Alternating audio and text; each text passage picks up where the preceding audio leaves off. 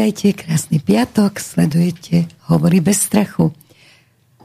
Dúfam, že v tejto hektickej dobe máte vnútorný pokoj. Neradi by sme vás rozčulili. Dnešným mojim hostom je Luboš Blaha. Vítajte v štúdiu. Ďakujem pekne za pozvanie a pozdravujem všetkých. Začneme tak troška mierne, ale ešte predstavím Petra Sabelu a Peter, ty zase predstav ľuďom linky. Dobrý večer. E, dnes nahrávame v predstihu, takže nebude možné sa dovolať, ale aj do budúcnosti, keď chcete nejaké otázky, e, buď na pána Blahu alebo na iné relácie, tak posielajte maily na studiozavináč slobodnyvysielac.sk alebo môžete v čase vysielania, čo teraz nie je, lebo nahrávame predstihu, volať na 0951 485 385. Otázky nám môžete aj dopredu dávať na ten link, lebo e, často musí, e, napríklad pán Blaha a iní politici, keďže chodia teraz po mítingoch, tak sa musí predhrávať dopredu, e, tak je dobre, keď máte nejaké otázky, keby ste ich poslali dopredu. No, poďme in medias res. Momentálne Smer chodí z jedného mítingu na druhý míting, lenže tam tí ľudia, ktorí prídu na meeting, sú tí vaši, tí presvedčení. Uh, ako, ako sledujete to, že či vám stúpa množstvo ľudí, ktorí teda chcú ísť a voliť vás? Máte vôbec nejakú možnosť a aké vám dávajú hlavne otázky? Čo od vás chcú? No v prvom rade momentálne cítime na jednej strane obrovský obrad v nálade ľudí, pretože keď sme takto chodievali pred niekoľkými rokmi, tak naozaj tá atmosféra nebola zďaleka taká príjemná ako dnes, keď ľudia naozaj cítia, že tu prichádza zmena, že smer Slovenská sociálna demokracia prináša nádej a je pravda, že tam chodia častokrát naši fanúšikovia, ale nie vždy. Ja si dokonca pamätám, myslím, že to bol váš rozhovor, keď sme boli vo Vrbovom a tam ste narazili na fanúšika progresívneho Slovenska, ktorý ale ani netušil. Ani netušil, že progresívne Slovensko sa chystá zlegalizovať tvrdé drogy, že to pán Spišiak povedal. On jednoducho nepoznajú to progresívne Slovensko, čo je veľmi dôležité, že treba im otvárať oči, pretože progresívne Slovensko dneska reprezentujú vlastne také mladé, neskúsené decka, s výnimkou toho Spišiaka, ktorý je taký pomalší, ale rozhodne nie je mladý. Ale oni sú jednoducho uh, pomílení. Oni ponúkajú riešenia, ktoré sú absolútne e, nemožné a absurdné, veď pre Boha zlegalizovať tvrdé drogy, ako toto môže niekomu vôbec napadnúť v 21. storočí. Veď sa pozrite na to, koľko rozvrátených rodín priniesli drogy. Teraz sa bavíme naozaj o heroíne, o kokaine, o všetkých tých chemických uh, nechutnostiach, kde naozaj uh, najskôr to začínalo nejakými diskusiami o nejakom jointiku, to je fajn, to sa poďme rozprávať, ale akože heroín a kokain, akože zlegalizovať. Čiže tuto je naozaj niečo, čo Slovensko môže vážne uškodiť. Ja mám pocit, že opäť sa dostávame do toho istého a opäť to spomínal ten jeden respondent vo, vašej, vo vašom rozhovore, keď mladý chlapec hovorí, ja som pred tými troma rokmi volil Matoviča zo srandy. A potom tú, tú srandu zažil, hej, že tri roky tu Matovič jednoducho terorizoval celé Slovensko, celoplošné testovania, jeho atomovky a podobne, rozvratil kompletne celý národ, celé Slovensko, celú krajinu, rozpočet, všetko, obral nás o slobodu, obral nás o sociálne práva, takže to bola tá sranda. A teraz sa tu nájdu ďalší, ktorí sú podobným polobláznom, ako, sú, e, ako bol Matovič, akurát v inom šate, to znamená progresívci so svojou extremistickou, progresivistickou, liberálnou ideológiou. Tu teraz idú zavádzať takéto experimenty, že budú zlegalizované drogy, ťažké, tvrdé drogy, ktoré rozvlatili rodiny. Potom tu máte... Nebudeme iných... vedieť, aké máme pohlavie máte iných predstaviteľov, ktorí tu presne tak, ako vravíte, uh, rozsievajú tú ideológiu uh, 76 pohlaví, záchodov pre transexuálov, pre tých, ktorí nevidia, či sú chlapec alebo dievča a si si myslia, že sú nejaká iná bytosť, ja neviem. Viete, to sú už také veci, že ako keby Slovensko nemalo iné problémy. My tu máme pol milióna dôchodcov, ktorí žijú pod pásmom chudoby. Máme tu najvyššie zdražovanie v celej Európskej únii. Máme tu druhú najvyššiu chudobu v Európskej únii a teraz my sa ideme tváriť, že najväčším problémom Slovenska sú transexuálne záchody, 76 pohlaví a ideme tu dávať uh, inštitút rodiny a manželstva ľuďom, uh, ktorí majú tieto všelijaké sexuálne orientácie, lebo to je najväčší problém Slovenska. Viete, ono sa Nečudujem, že v médiách tento obraz zaznieva, keď vidíme, že jeden po druhom sa ukazuje, že patria do tejto sexuálnej menšiny. Pán Dýrer, pán Iliev nám každý, e, za každú, každú nedelu vylievajú srdiečko, čo robia doma v spálni. Všetkých to samozrejme neuveriteľne zaujíma, čo pán Iliev robieva večer v spálni. A toto isté teraz pani Todová sme zistili, ktorá dokonca si našla svoju milenku medzi súdkyňami špecializovaného trestného súdu, pani Zálesku. A potom sa pýtame, aká je dôveryhodnosť súdnictva, aká je dôveryhodnosť médií. Čiže to sú veľmi vážne veci. Ako môže takto teraz pri všetkej úcte sexuálna menšina, však ja ich nechcem nejak zadzovať, nech sa páči, nech si robia čo chcú, ale ako môžu teraz ovládať celý verejný priestor a vnúcovať túto ideológiu, túto agendu celému národu, akože to je tá najpalčivejšia otázka, ktorej dneska čelíme. No jednoducho nie je.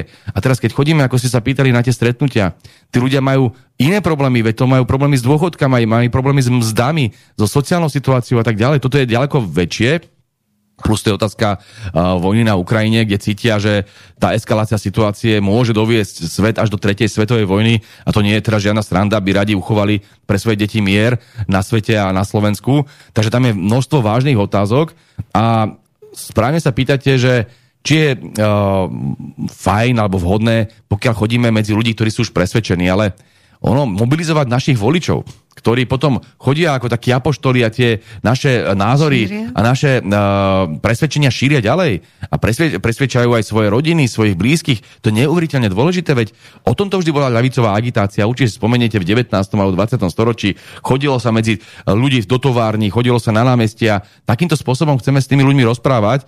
Ja spolu s Lácom Kamenickým, mojim kolegom poslancom, bývalým ministrom financí Slovenskej republiky. Chodívame nielen na tie veľké celostranické akcie do tých kultúrnych domov, kde sa naozaj stretneme s množstvom ľudí, ale chodívame aj na tieto klasické agitačné akcie, že dojdeme na námestie, tam príde 50-60 ľudí, porozprávame sa, podpíšeme knižky, pofotíme sa a pýtame sa ľudí, čo ich trápi. A toto sú základné veci pre každého politika. Nemôžete robiť politiku, ako to robí Olano alebo SAS niekde vo výťahu, že si napíšete zo pár statusov a s ľuďmi sa vôbec nestretávate. Takže nás dneska čaká, alebo dneska máme pred sebou e, Nitrianský kraj, Uh, včera sme boli na Liptove, boli sme na Orave, predtým sme boli v Bratislave, na Záhori som bol, zajtra budeme na Bardejovskom jarmonku, čiže celé Slovensko, aj budúci týždeň budeme behať po všetkých krajoch, celé Slovensko obídeme, budeme sa s ľuďmi stretávať. My sme jednoducho taká strana. My nie sme strana uh, takého typu, ako som už spomínal, ktorá by bola odtrhnutá od slovenskej reality. My chodíme do tých obcí, my chodíme do tých malých miest, my chodíme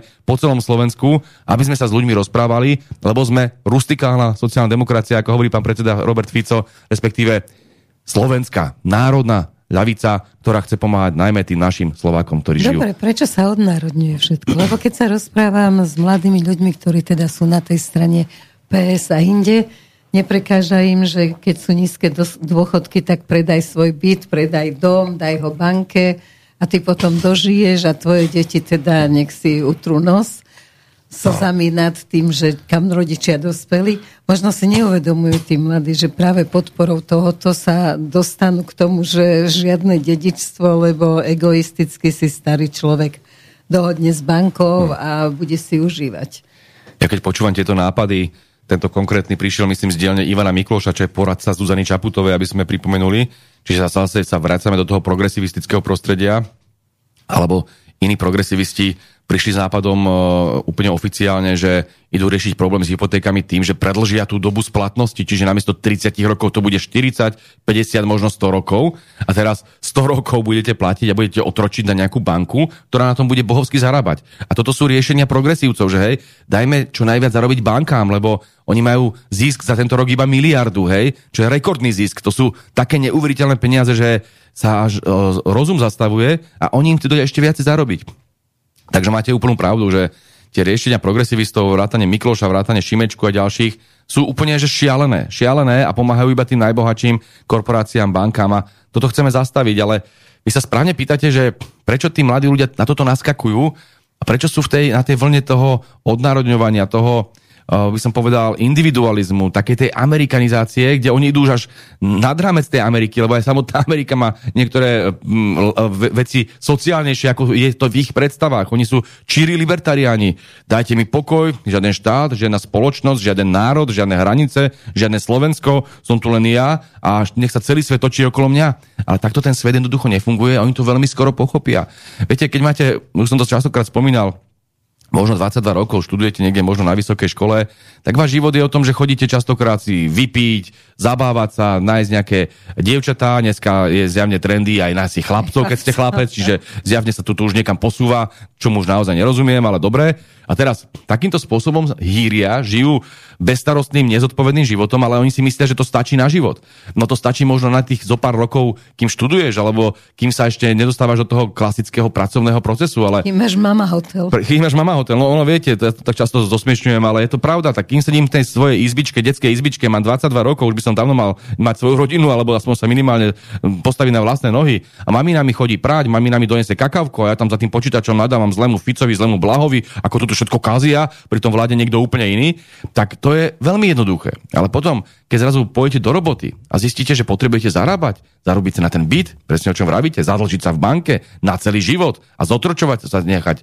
Potom, keď zistíte, že vlastne ak si tú robotu vôbec nájdete, tak vás tam budú vykoristovať, budú vám tam dávať nízke mzdy, budú vás tam uh, šikanovať a tak ďalej. A potom ešte navyše si založíte rodinu a potrebujete nejaké sociálne istoty, nejaké štandardy, ktoré vám ponúkne štát, lebo ste zrazu v situácii, s ktorou ste možno nepočítali, keď ste sa tam bláznili niekde na tej vysokej škole alebo niekde ešte predtým. No ale to takto nás, no, v kapitalizme funguje, že jednoducho musíte mať nejakú zodpovednosť a keď chcete mať rodinu, tak jednoducho musíte mať nejakú sociálne zabezpečenie, istoty a podobne. A na to každý príde. Na to príde každý človek a vekom dospieva. Jasné, že keď ste mladučky, tak máte ako najväčší problém, či si môžete zahuliť jointa, aby vám to náhodou mamina alebo nejaký zlý štát nezakázal, alebo či si môžete dať 7 tých borovičiek, alebo neviem čoho, amerického gin, tak, alebo teda takým, takýmto spôsobom rozmýšľate, ale to je prirodzené, ja to nechcem nejak spochybňovať. A všetci sme v tej mladosti mali takýto, že svet je gombička. Jednoducho ale dospievate. A potom to vidíte, že tie lavicové strany častokrát volia dospelejší ľudia. Jednoducho ľudia, ktorí sú tej strednej alebo vyššej generácie, čo je pochopiteľné, lebo už zažili život a vedia, že ten život sa s vami nemazná.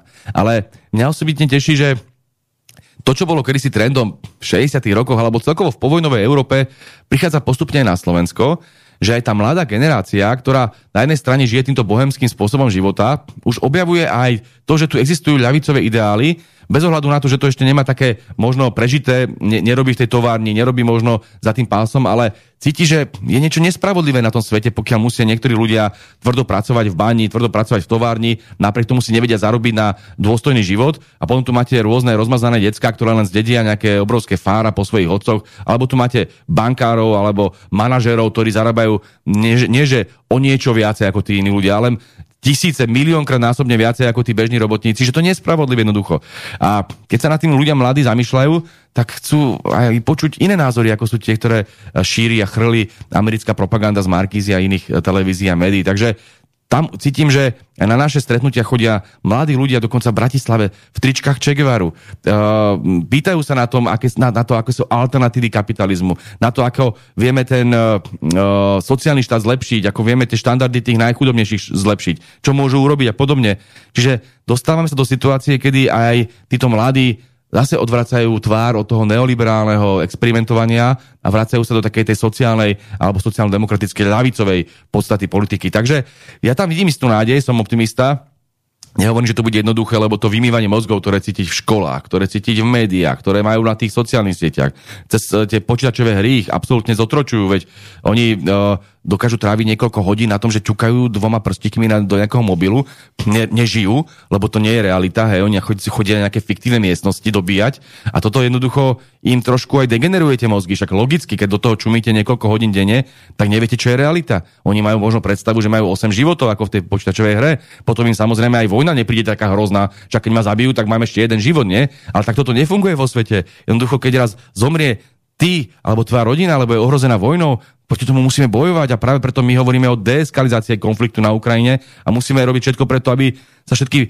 verejné prostriedky nevrhali do zbraní a do vojnového úsilia, lebo to je jednoducho pre život na tejto planete veľmi nebezpečné. Takže, aby som neotváral veľa vecí, máte pravdu, že na tie naše mitingy chodia ľudia, ktorí sú presvedčení, ale je tu stále viac a viac ľudí, ktorí sú z mladej generácie, ktorých vieme presvedčať našimi názormi, vieme sa s nimi rozprávať a dávať im aj nejakú nádej na uh, lepšiu budúcnosť. Ja len hľadám korene, možno až historické, e, toho, že to odnárodňovanie, prečo je momentálne také skutočne také silné A vlastne týka sa len mladých ľudí. Tí starí, tí už akože, tí to už majú jasné. Teraz som sa na tých mítingoch, ako keď tam robím ankety, stretla s mnohými mladými ľuďmi, ktorí už precestovali svet a vracajú sa sem a hovoria, tu je dobre. Takže aj tie frázy politikov, že odtiaľ to všetci mladí odídu, tak z rozhovorov s nimi sa mi potvrdzuje, že až tak teda jasne študovať áno, ísť pocestovať áno, ale nie je to také, ako už aj ministerstva plačú, že hej, musíme zachrániť, aby nám mladí neodchádzali. Ono, tento proces odnárodňovania, o ktorom hovoríme, sa veľmi úzko súvisí s procesom globalizácie. Ja som vám to veľa písal v knižke Antiglobalista. To sú veľmi nebezpečné, nielen teda ekonomické, ale aj sociálno-kultúrne trendy. Pretože na jednej strane, keď chce globalizácia alebo ten globálny kapitalizmus, ako sa tomu hovorí, fungovať, tak ona musí naozaj rúcať národné hranice. Aby ten nadnárodný kapitál mohol chodiť kdekoľvek, mohol kdekoľvek investovať, mohol vlastne hľadať čo najlacnejšiu pracovnú silu, tam ju vykorisťovať a predávať potom výrobky v krajinách, ktoré majú veľkú kúpyschopnosť, čiže v tých bohatých západných krajinách. Toto je dobrý model pre tie nadnárodné korporácie. No a tam nepotrebujú štát. Štát im bránil doteraz v tomto, lebo štát zdaňoval tie korporácie, štát vytváral nejaké bariéry, aby udržal na svojom území nejaký sociálny rozvoj. A teraz zoberte si, máte relatívne chudobné štáty, ktoré sú vo veľmi závislom postavení voči tým obrovským centrám, voči tomu Nemecku, Francúzsku, v Amerike a Británii a tým obrovským bohatým národným, národným uh, západným ekonomikám. No a teraz, čo tie krajiny môžu robiť? Lebo vy ste doteraz, alebo kým nezačala éra globalizácie v tej neoliberálnej podobe, mohli pracovať s tým, čo ste mali doma mali ste tam ľudí kvalitných, takže ste mohli mať možno kvalitných vedcov, investovať to do ekonomiky a podobne. Mali ste tam ľudí, ktorých ste mohli nejakým spôsobom sociálne pozvihnúť tým, že ste zdaňovali tých bohatých, tak ste dávali tým chudobným. To všetko fungovalo v tom povojnovom období. Švédsko, Rakúsko sú najkrajšie príklady, ale máte aj Nemecko, Francúzsko, klasické sociálne štáty. A tam bola vlastne aplikovaná tá keynesianská ekonomika, to znamená, že štát investoval do verejnej sféry, tým rozhýbaval ekonomický rast, vedel prerozdielovať to bohatstvo a všetko fungovalo. No a potom prišla táto éra globalizácie. Ekonomickej neoliberálnej globalizácie, ale dostane sa aj k tomu kultúrnemu prejavu, kde na jednej strane národný kapitál sa potreboval zbaviť týchto sociálnych regulačných štátov a zbaviť sa hraníc. A aké sú výsledky? Výsledkom je napríklad to, o čom hovoríte. Hovorí sa tomu únik mozgov. Keď ste mladý človek, ktorý máte, dáme tomu, veľký talent, narodíte sa talentovaný, máte vzdelanie, väčšinou vďaka tomu, že socialistický štát vám zaplatil, ale dobre, tak teraz zrazu zistíte, že vy sa môžete uživiť ďaleko lepšie v krajine, kde sú vyššie mzdy, tak pôjdete do Ameriky, pôjdete do Británie, do Nemecka, dajme tomu, že ste výpočtový technik, tam vám dajú samozrejme niekoľko násobne viac. No potom ste veľký frajer. Lenže tej vašej krajine, tomu vášmu národu, všetky tie mozgy chýbajú. Teraz ja by som nehovoril o Slovensku, povedzme príklad nejakého Bangladeša.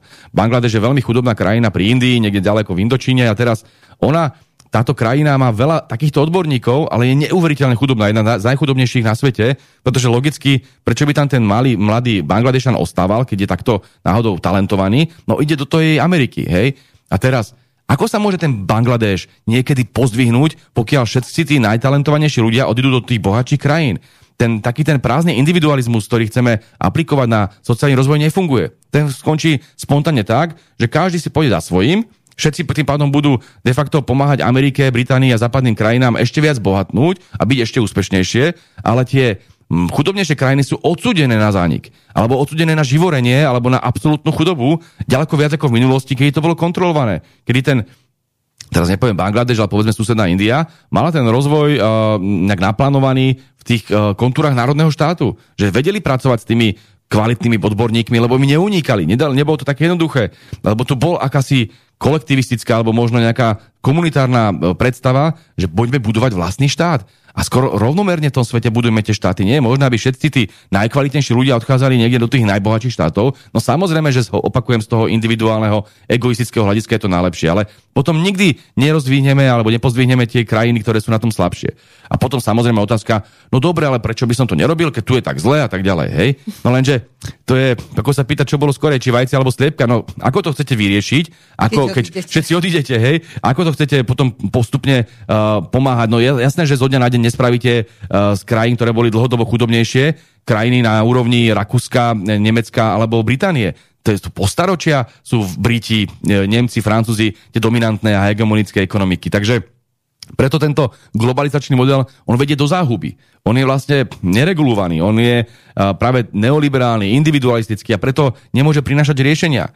A my naopak ako sociálni demokrati ponúkame riešenia z hora. To znamená, že áno, musí to byť nejaký modernizačný program, ktorý riadi štát a ktorý musí mať kontrolu nad vlastným územím. Preto ten národ je neuveriteľne dôležitý, alebo národný štát entita, ktorú musíme nejakým spôsobom rozvíjať a my nehovoríme nič zlé, pokiaľ chceme nejakým spôsobom uchovať tých ľudí na Slovensku. Chceme, aby to nebolo takto zneužívané, že tu máte socialistické, opakujem, alebo zadarmo vzdelanie a potom vy si idete po svojom a si tam robíte e, individuálne kariéry niekde v Amerike, ale vykašlete sa na vlastný národ. A ja som presvedčený, že toto dáva logiku, že to nie je jednoducho nejakým spôsobom totalitné alebo niečím spôsobom, nejakým spôsobom obmedzujúce slobodu. On to v konečnom dôsledku pozvihne tú slobodu všetkých, ktorí sú uh, obyvateľmi Slovenskej republiky, takže Presvedčený som, že nemôžeme ísť touto neoliberálnou globalizačnou cestou a musíme sa vrátiť aj k tým hodnotám toho národa, o ktorých ste hovorili. A to odnárodňovanie je veľmi nebezpečným trendom aj preto, lebo v konečnom dôsledku vás zastaviť na tej ceste do zahraničia môže aj tá myšlienka, že halo, ja chcem pomôcť tomu môjmu národu, ja chcem pomôcť tej mojej komunite, tej mojej rodine, tej mojej, uh, tomu okolu, kde som vyrastal, že mám k tomu vzťah.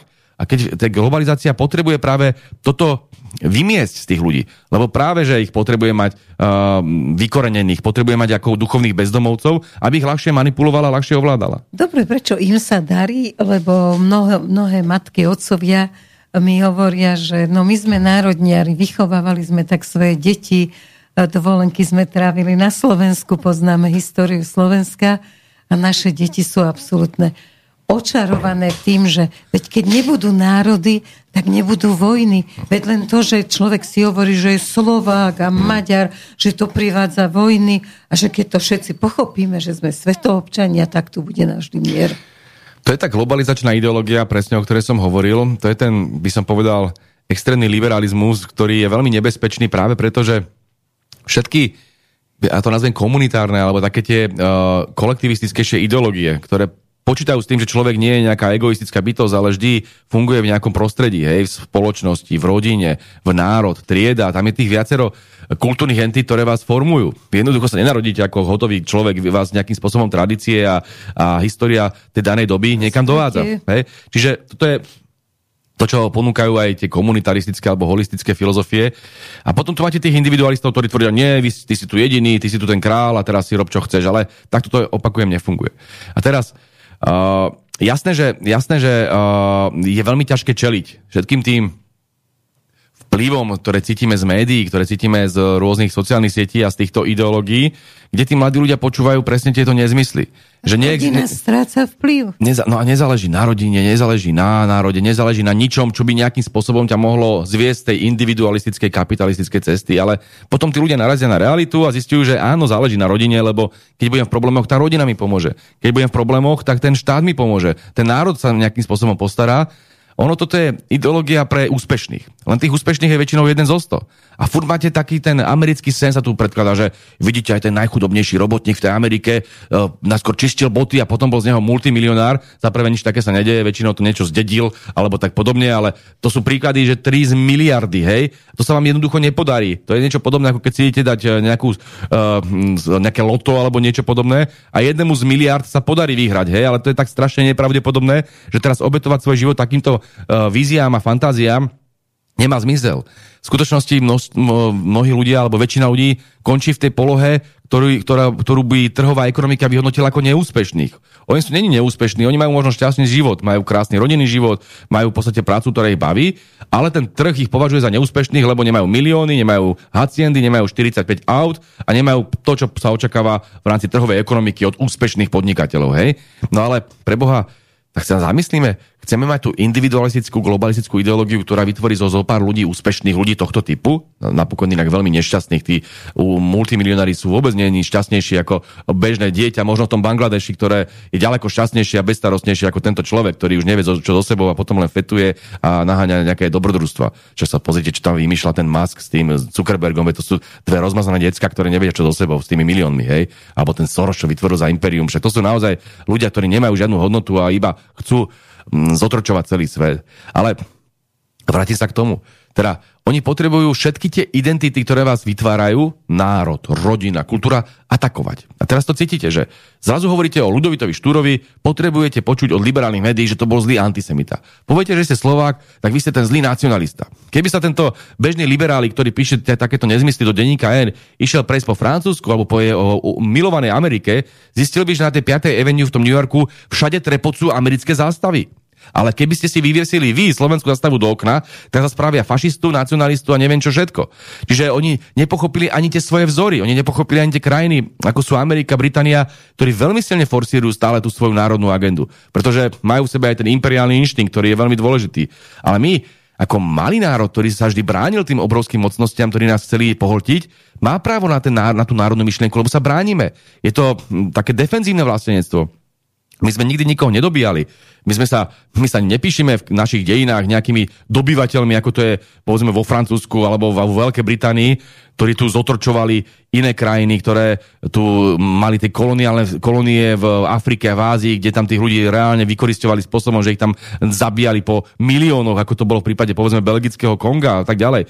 Čiže toto naozaj sme nerobili. My sme nedobíjali, nevedli sme vojny. My sme sa vždy len bránili. Krásne to opisuje Baťko Vladimír Mináč, ktorý v duchaní do Pahrieb hovorí o tom, že my sme plebejský národ a my na to máme byť hrdí, že sme nikdy neprelievali krv, že sme nikdy nikoho nezotročovali.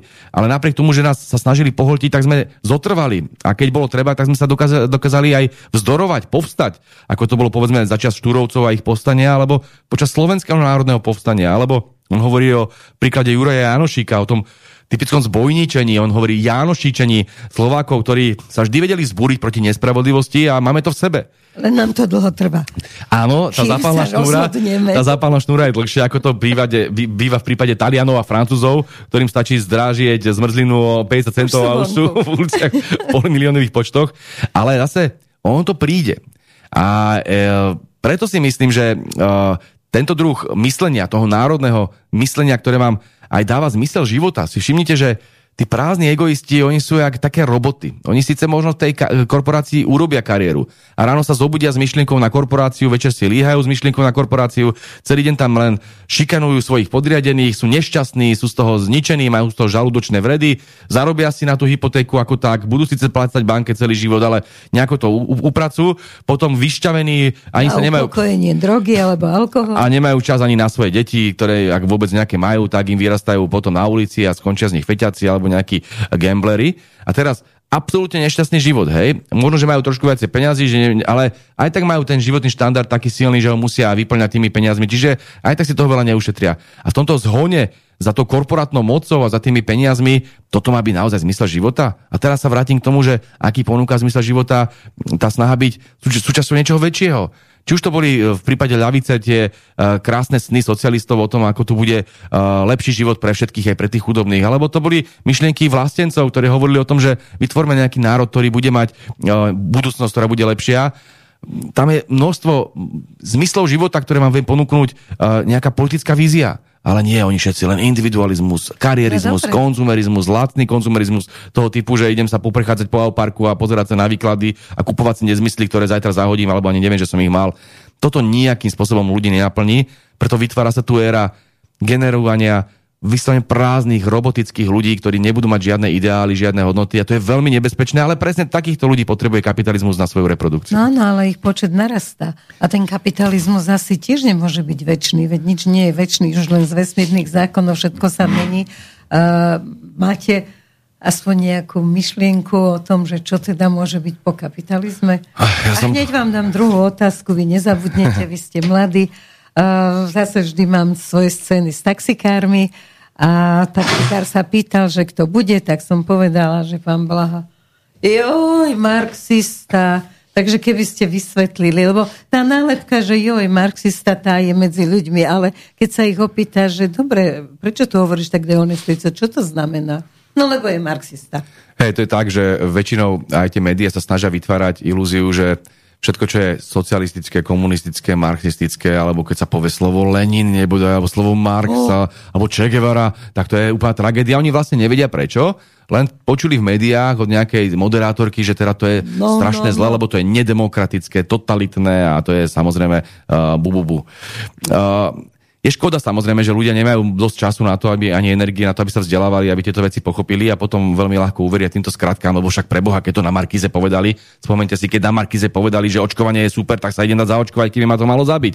A aj takýmto zabilo. spôsobom, aj zabilo. A takýmto spôsobom žiaľ funguje mnoho ľudí, ale treba sa s nimi rozprávať veľmi, veľmi otvorene, že ja teraz nemám ani priestor, ani chuť tu dávať prednášky z politológie a politickej filozofie. Ja som o marxizme a konkrétne o týchto socialistických teóriách napísal niekoľko kníh, ale treba si uvedomiť, že uh, je rozdiel medzi tým, čo tu bolo za, povedzme, čia Stalina, že tu boli nejaké tie politické procesy, monster procesy, čistky a podobne. A tým, aký je ten ideál toho socializmu. A ja rozumiem ľuďom, ktorí si povedia, že no dobre, ale však to je v knihách, ale aká bola realita. Len to máte to isté aj s kresťanskými ideálmi. Však kresťanstvo je jedno krásne náboženstvo, ktoré hovorili o láske k blížnemu a podobne. No ale potom ste tu mali inkvizičné procesy, mali ste tu krížacké výpravy, milióny ľudí zomierali v mene e, Ježiša Krista a on by asi s týmto nesúhlasil. Hej, rovnako asi, asi, asi by nesúhlasil Karl Marx alebo e, možno ďalší predstavitelia socializmu s tým, že sa niektoré veci zneužívali. A tá myšlienka je krásna. Myšlienka o tom, že všetci ľudia by mali mať zabezpečené svoje potreby. Že tu má byť štát, ktorý má tým ľuďom pomáhať. Že tu má byť sociálne spravodlivá spoločnosť, ďaleko viacej sociálnej rovnosti. To znamená, že aby sa tu nevyvyšovali nejakí arogantní oligarchovia a zbohatlíci nad bežnými pracujúcimi ľuďmi. Čo je na tomto zlé? Pán taxikár by si asi radšej žil v spoločnosti, kde tam nebudú takéto sociálne rozdiely a kde on ako relatívne chudobný živnostník, ktorý musí pracovať od rána do večera, by, by mohol mať ďaleko životnú úroveň vyššiu, keby tu boli práve tieto sociálne teórie pre, pre, prejavené v praxi. Takže ľahko sa potom zhodí, že marxizmus. Hej? A marxizmus hovorí len to, že my sme mali presne, ako ste vraveli, v histórii rôzne uh, ekonomiky alebo rôzne ekonomické systémy. Začínalo sa niekde dávno v otrokárstve, kde proti sebe stali otrokári a otro, otroci. A potom nakoniec sa to zmenilo, hej? čiže nič nie je väčšie, ako vravíte. Potom prišiel feudalizmus. Tam voči sebe stali nevoľníci a feudáli. Ale potom prišiel kapitalizmus, kde voči sebe stoj, stoja tí vlastníci tých výrobných prostriedkov, teda tí kapitalisti alebo podnikatelia veľkí. A potom tí mali robotníci, mali pracujúci ľudia, zamestnanci, ale aj živnostníci. Hej? To sú tí, ktorí sú tí chudobnejší.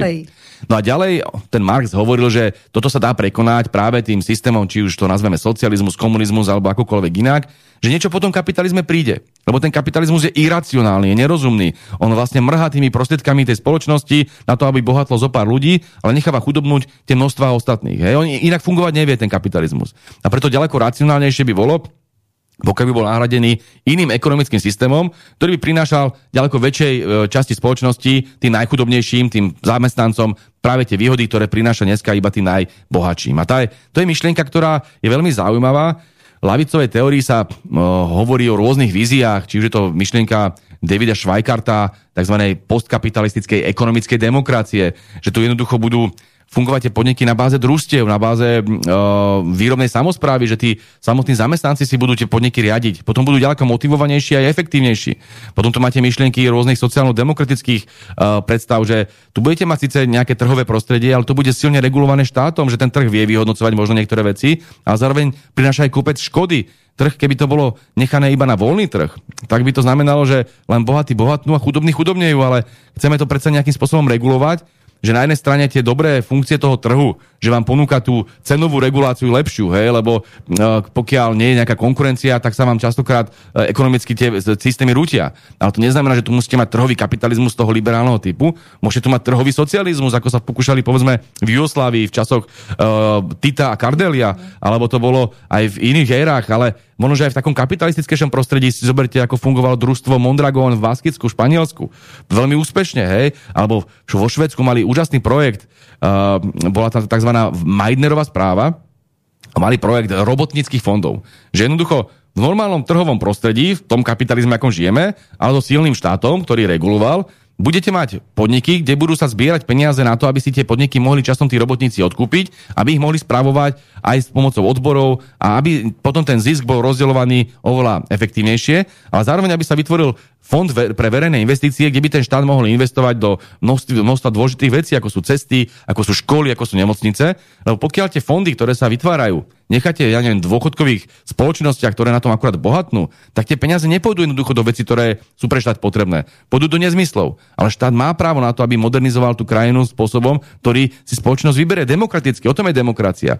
Takže existujú aj uh, do budúcnosti rôzne vízie, na ktorými sa musíme ako ľavičiari zapodievať Ja spomeniem ešte aj napríklad veľmi zaujímavú myšlienku všeobecného uh, príjmu alebo všeobecného základného príjmu, tzv. basic income, ktorý je jednou z myšlienok, o, ktorom sa, o ktorej sa veľmi diskutuje. Aj keď samozrejme na Slovensku je to veľmi nepopulárne, pretože si hneď predstaví každý, že a tu cigánom budeme dávať tam, ktorí nič nerobia, ale... Povedzte tú myšlienku, že tá myšlienka, je, dostane... tá myšlienka je o tom, že my žijeme v spoločnosti, ktorá sa vyvíja tak, že sa e, technológie e, čoraz viac používajú a robotizuje sa, automatizuje sa výroba. To je jednoducho niečo, čo sa, čomu sa nevyhneme. A my sa dostaneme do situácie, keď proste 20-30% spoločnosti nebude mať kde robiť, kde tu bude taká nezamestnanosť, ktorú neviete vyriešiť. To, to je tá nová priemyselná revolúcia, o ktorej sa hovorí. A teraz, keď to príde, tak čo teraz tí ľudia budú robiť? Jednoducho vy sa musíte, pardon, vy sa musíte dostať do, dostať do situácie, že uh, tým ľuďom viete garantovať dôstojnú životnú úroveň aj v prípade, že nemajú robotu a aj v prípade, že dajme tomu majú inú predstavu o svojom živote, ako len žiť v tej, tej trhovej džungli a pracovať pre nejakú korporáciu a pre nejakého podnikateľa. Môžu to byť ľudia, ktorí sa chcú starať o kultúru, ktorí sa chcú starať o, o množstvo hodnotných vecí, ktoré nesúvisia s tým trhovým procesom a mali by mať možnosť možno dostávať nejaký základný príjem bez ohľadu na to, či sú niekde trhovo zamestnaní a tak ďalej. On by im ten príjem nemal um, zabezpečovať takú životnú úroveň ako ľuďom, ktorí sú pracujúci, pretože by to bolo zjavne nespravodlivé. Ale zároveň, zároveň by to bolo, by to ukončilo ten nezmyselný boj o život. Prečo my stále musíme aj v 21. storočí, keď posielame pre Boha uh, vesmírne lode na mesiac, bojovať o život? A toto je realita 90% ľudí na celej planete, ktorí jednoducho bojujú stále o život. A pritom do, prostriedkov je dosť na to, aby zabezpečili dôstojnú životnú úroveň pre všetkých. Čiže takéto myšlienky dneska kolujú aj na západnej Európe a uh, sú podľa mňa veľmi humanistické. Na druhej strane, samozrejme, nie každá spoločnosť je na toto ešte pripravená. Toto je možné robiť v krajinách, kde uh, sa nepotýkajú s takými problémami, povedzme ako na Slovensku, a kde ešte naozaj potrebujeme si v prvom rade vážiť tú hodnotu práce. To znamená, ne, nedávať tým ľuďom, uh, ako som už spomínal, povedzme rómsku menšinu, ktorá by to veľmi ľahko zneužívala. Ale na toto existujú takisto riešenia, Klaus Offe, jeden nemecký filozof, hovorí o participatívnom príjme. To znamená, že áno, vždy ti zabezpečíme dôstojnú životnú úroveň, ale to znamená, že ty budeš takisto musieť niečo pre tú spoločnosť urobiť. A preto, ak chceš dostávať tento základný príjem, tak musíš ísť hrabať listie, musíš ísť pomáhať pre komunitu, musíš robiť to, čo vieš robiť a nejakým spôsobom ťa využijeme. Čiže nikdy by to nebolo úplne len tak zadarmo, aby sa nezneužívali tie peniaze a zároveň aby tam nebol ten inflačný tlak. Takže ja som presvedčený, že v tých teóriách, o ktorých veľa píšem v tých svojich akademických knihách, nájdete množstvo receptov do budúcnosti. Ja teraz nehovorím, že ich vieme všetky v politike pretaviť, ale musíme sa nad tými víziami za, zamýšľať, pretože inak Slovensko nebude mať budúcnosť. A ak chceme preberať iba čisto vzory tých iných krajín a robiť z nás Ameriku, robiť z nás iné krajiny, tak nechápeme slovenskú podstatu. My sme iné národy, ako sú anglosasi. A by som povedal, celý ten luteránsky sever je iný kultúrne. My máme ďaleko viac bližšie možno k tým katolickým e, kultúrám, ale aj k tým slovanským kultúram. My sme taká nejaký priesečník tohto, takého toho južansko-západného kapitali, e, katolicizmu a toho slovanského pravoslávneho. Tam cítite ten rozdiel v tých kultúrach. To je jednoducho... Teraz som písal knižku a dopísal knižku o Che Guevarovi. To je uh, ten slávny argentínsky revolucionár, ktorý robil revolúciu na Kube knižka vyjde niekedy okolo oktobra, novembra zrejme. Ak v knihkupectvách vôbec nezakážu, ako to väčšinou To som sa chcela robia. že mnohé knihkupectvá sa netešia teraz. Ako to robili v prípade mojej knižky o Leninovi, že Čo zakázali... potom? Uh, ono, sa, ono sa to predáva cez internet, samozrejme. Takže Napríklad sa to knižka, knižka Lenin sa v rekordnom počte vypredal sa náklad 1000-1500 kusov veľmi rýchlo, vydáva to Roman Michelko. Uh, oni si to ľudia musia kupovať cez internet, alebo v takých tých malých knihkupectvách, povedzme Torden má knihkupectvo, myslím, na Greslingovej Bratislave a tak ďalej.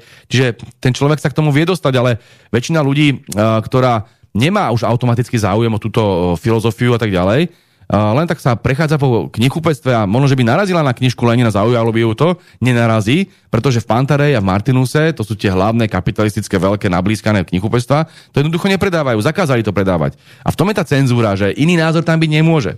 To sa môže stať aj knižke o Čegevarovi, ale len dokončím tú myšlienku predošlu, že keď teraz veľa som čítal alebo veľa som študoval o Latinskej Amerike, to je veľmi nerovná spoločnosť, kde sú obrovské sociálne rozdiely, kde máte neuveriteľne chudobné, chudobných ľudí, ktorí žijú v tých falebách a v tých, v tých slámoch a potom máte strašne, ale strašne bohatých oligarchov. To je niečo, kam smeruje Slovensko. Preto sa hovorí o latinoamerikanizácii Strednej Európy dneska. A teraz tam potom máte aj iné kultúrne vzorce, lebo oni sú väčšinou z katolického prostredia, Vôbec tam nemajú tú kultúru toho uh, luteránskeho, kapitalistického, individualistického uh, tej homby za majetkom. Čiže tam sa ťažko vlastne aplikuje taká tá klasická americká kapitalistická cesta. A potom to prináša množstvo nedorozumení, že keď sa o to pokúšajú, tak to vždy dobre, zle dopadne. A zároveň tam cítiť uh, aj iný prístup k politike. Tam máte ten princíp kaudilov takzvaných, to znamená takých vodcov, že ten Hugo Chávez, ale to bol aj uh, Fidel Castro, ale to neboli len lavičiari. Aj na druhej strane v pravicovej politike, že to bol nejaký silná osobnosť, ktorá, ktorá vlastne uh, tak silne zarazonovala spoločnosti, že okolo nej sa vytvárali potom politické projekty. V tej západnej Európe a v tých luteránskych krajinách tam máte naopak tie programové strany. V Nemecku máte jednu, kto je na čele SPD, lebo jednoducho o chvíľku tam bude niekto iný na čele SPD. Majú program, majú nejaké hodnotové rámce. Ale v, tej, v tom Peru, v tej Bolívii alebo v tej Brazílii to jedno nie je. Tam je to o tej osobnosti. A povedzte si potom na Slovensku, ako to je. Čo viacej pripomíname? To Nemecko alebo skôr potom nejakú tú Argentínu alebo nejaké krajiny Latinskej Ameriky? Veď my máme tiež politiku točenú okolo hlavných osobností, nie okolo nejakých uh, programových strán. Toto ľudia majú ďaleko viac životnej filozofie, tej konkrétnej filozofie a nie takej tej abstraktnej, hodnotovo univerzalistickej, ktorú majú možno Nemci, Švedi alebo Holandania. Takže Slovensko je do veľkej miery iné ako je ten západný svet a my na to musíme byť hrdí a rozvíjať to, na čo máme a to, čo sme dobrí. Ja si myslím, že to je otázka srdca, že Slovania sú zo srdca a v anglosasi sú v hlave neustále, čiže tamto individuum sa robí. Ale ja sa chcem opýtať na tých Slovanov, pretože uh, hovorilo sa, že toto, čo sa teraz deje, je možno vojna medzi Slovanmi a anglosasmi. Lenže keď sa zamýšľam nad tým, že vlastne kto sú teraz Slovania, Poliaci sa mi teda naozaj nezdajú, že sú Slovania. Česi tou politikou, ktorú teraz robia, skutočne nejaký... Najskôr sa mi zdá, že Maďari sú najväčší Slovania momentálne. Áno, eh, čo sa týka Čechov, tam by som nebol taký nespravodlivý, pretože aj Slováci majú takú politickú elitu, že tiež by si mnohí Slovania asi mohli o nás čokoľvek povedať, pretože máme naozaj veľmi proamerickú vojnuchtivú a protirusku a protislovanskú vládu. Takisto ako majú dneska Češ, Česi, ale ja som bol dneska, alebo nedávno pred pár mesiacmi eh, v Česku, sme sa rozprávali s českými intelektuálmi, Petrom Drulákom, známym profesorom, Ilonou Švihlikovou. Takýmto spôsobom prenasledujú ľudí všade, to je hodová tragédia s Janom Kellerom, profesorom. Čiže uh, Viem, že uh, to nie je pravda, že by celý český národ mal túto svoju no, nejakú vojnuchtivú podstatu, alebo jasné, že tam tej rusofóbie je viacej. Oni tam ten rok 68 uh, berú ďaleko tragickejšie, traumatickejšie a práve preto je tam ďaleko viac tej rusofóbie ako na Slovensku. Má to svoje kultúrne a historické príčiny. Ja som to dokonca aj v tej prednáške, ktorú som mal v Česku teraz vysvetloval. Ale pravdou je, že ja by som sa vrátil, keď sa bavíme o slovanstve, k tomu Ľudovitovi Štúrovi. Tá knižka Slovanstvo a svet budúcnosti je neuveriteľne poučná ako keby platila aj dodnes. Aj keď to bolo iné prostredie, 19. storočie, a tiež sme sa bavili o nejakom uh, rúskom systéme, ktorý bol inšpiráciou pre Ľudovita Štúra. Tak Ľudový Štúr hovorí, že tie najbližšie tou povahou k našemu slovanskému, slovenskému národu sú uh, národy srbské, srbský a ruský. A kritizoval aj český, aj polský, aj ďalšie, ktoré nemajú k Slova, Slovákom tak blízko svojou povahou. Hej? A on hľadal nejaké príčiny a tak ďalej. Ale toto tu Slovakoch pretrváva. Že my jednoducho, keď hovoríme o slovanskej vzájomnosti, máme väčšinou na mysli práve ten vzťah k Srbsku, vzťah k Rusku, respektíve vzťah uh, k tým národom, ktoré majú to kolektívne myslenie ďaleko silnejšie, o ktorom sme vraveli, ktoré majú taký odpor k tomu individualizmu toho liberálneho typu, ktorý cíti aj na západe, k takej tej dekadencii, aj konzumeristickej, aj tej kultúrnej.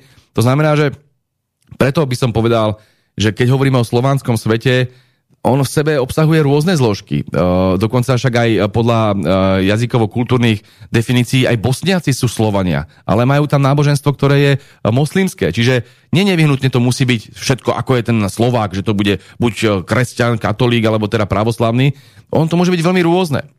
Dokonca potom máte rôzne formy aj historických turbulencií, ktoré boli medzi Srbmi a Chorvátmi, nenávisť neuveriteľného razenia, medzi Poliakmi a Rusmi, to tam máte už pomaly od 16. alebo 15. storočia, oni sa budú nenávidieť vždy. Čiže tu vytvárať nejakú ilúziu, že sa to dá nejak zjednotiť, asi nie, nie je na mieste, no napriek tomu vieme pracovať s tými slovanskými myšlienkami a vždy apelovať na tú slovanskú vzájomnosť, že máme niečo, čo je iné, čo, čo ste vy nazvali tým srdcom, ale to je krásna kombinácia toho rozumu a srdca, že, že vieme byť na jednej strane veľmi šikovný, racionálny a až technokratický, na druhej strane ale, že tam potom prevládajú aj tie emócie, aj tá solidarita, aj tá láska k tomu bližnému a to je niečo, čo nás robí možno lepšími, ako sú iba tie robotické stroje niekde v tých západných krajinách. Takže ja by som e, na toto nadvezoval, na tú istú myšlienku, ktorá to Slovanov spája a vždy vyzýval možno nie k nejakej úplne, že ideme vytvoriť nejaký slovanský superštát, to je nezmysel, hej, ale poďme spolupracovať, poďme sa, poďme hľadať, čo máme spoločné a poďme hlavne robiť všetko preto, aby sme sa tu navzájom nevraždili, aby sme tu neviedli vojny.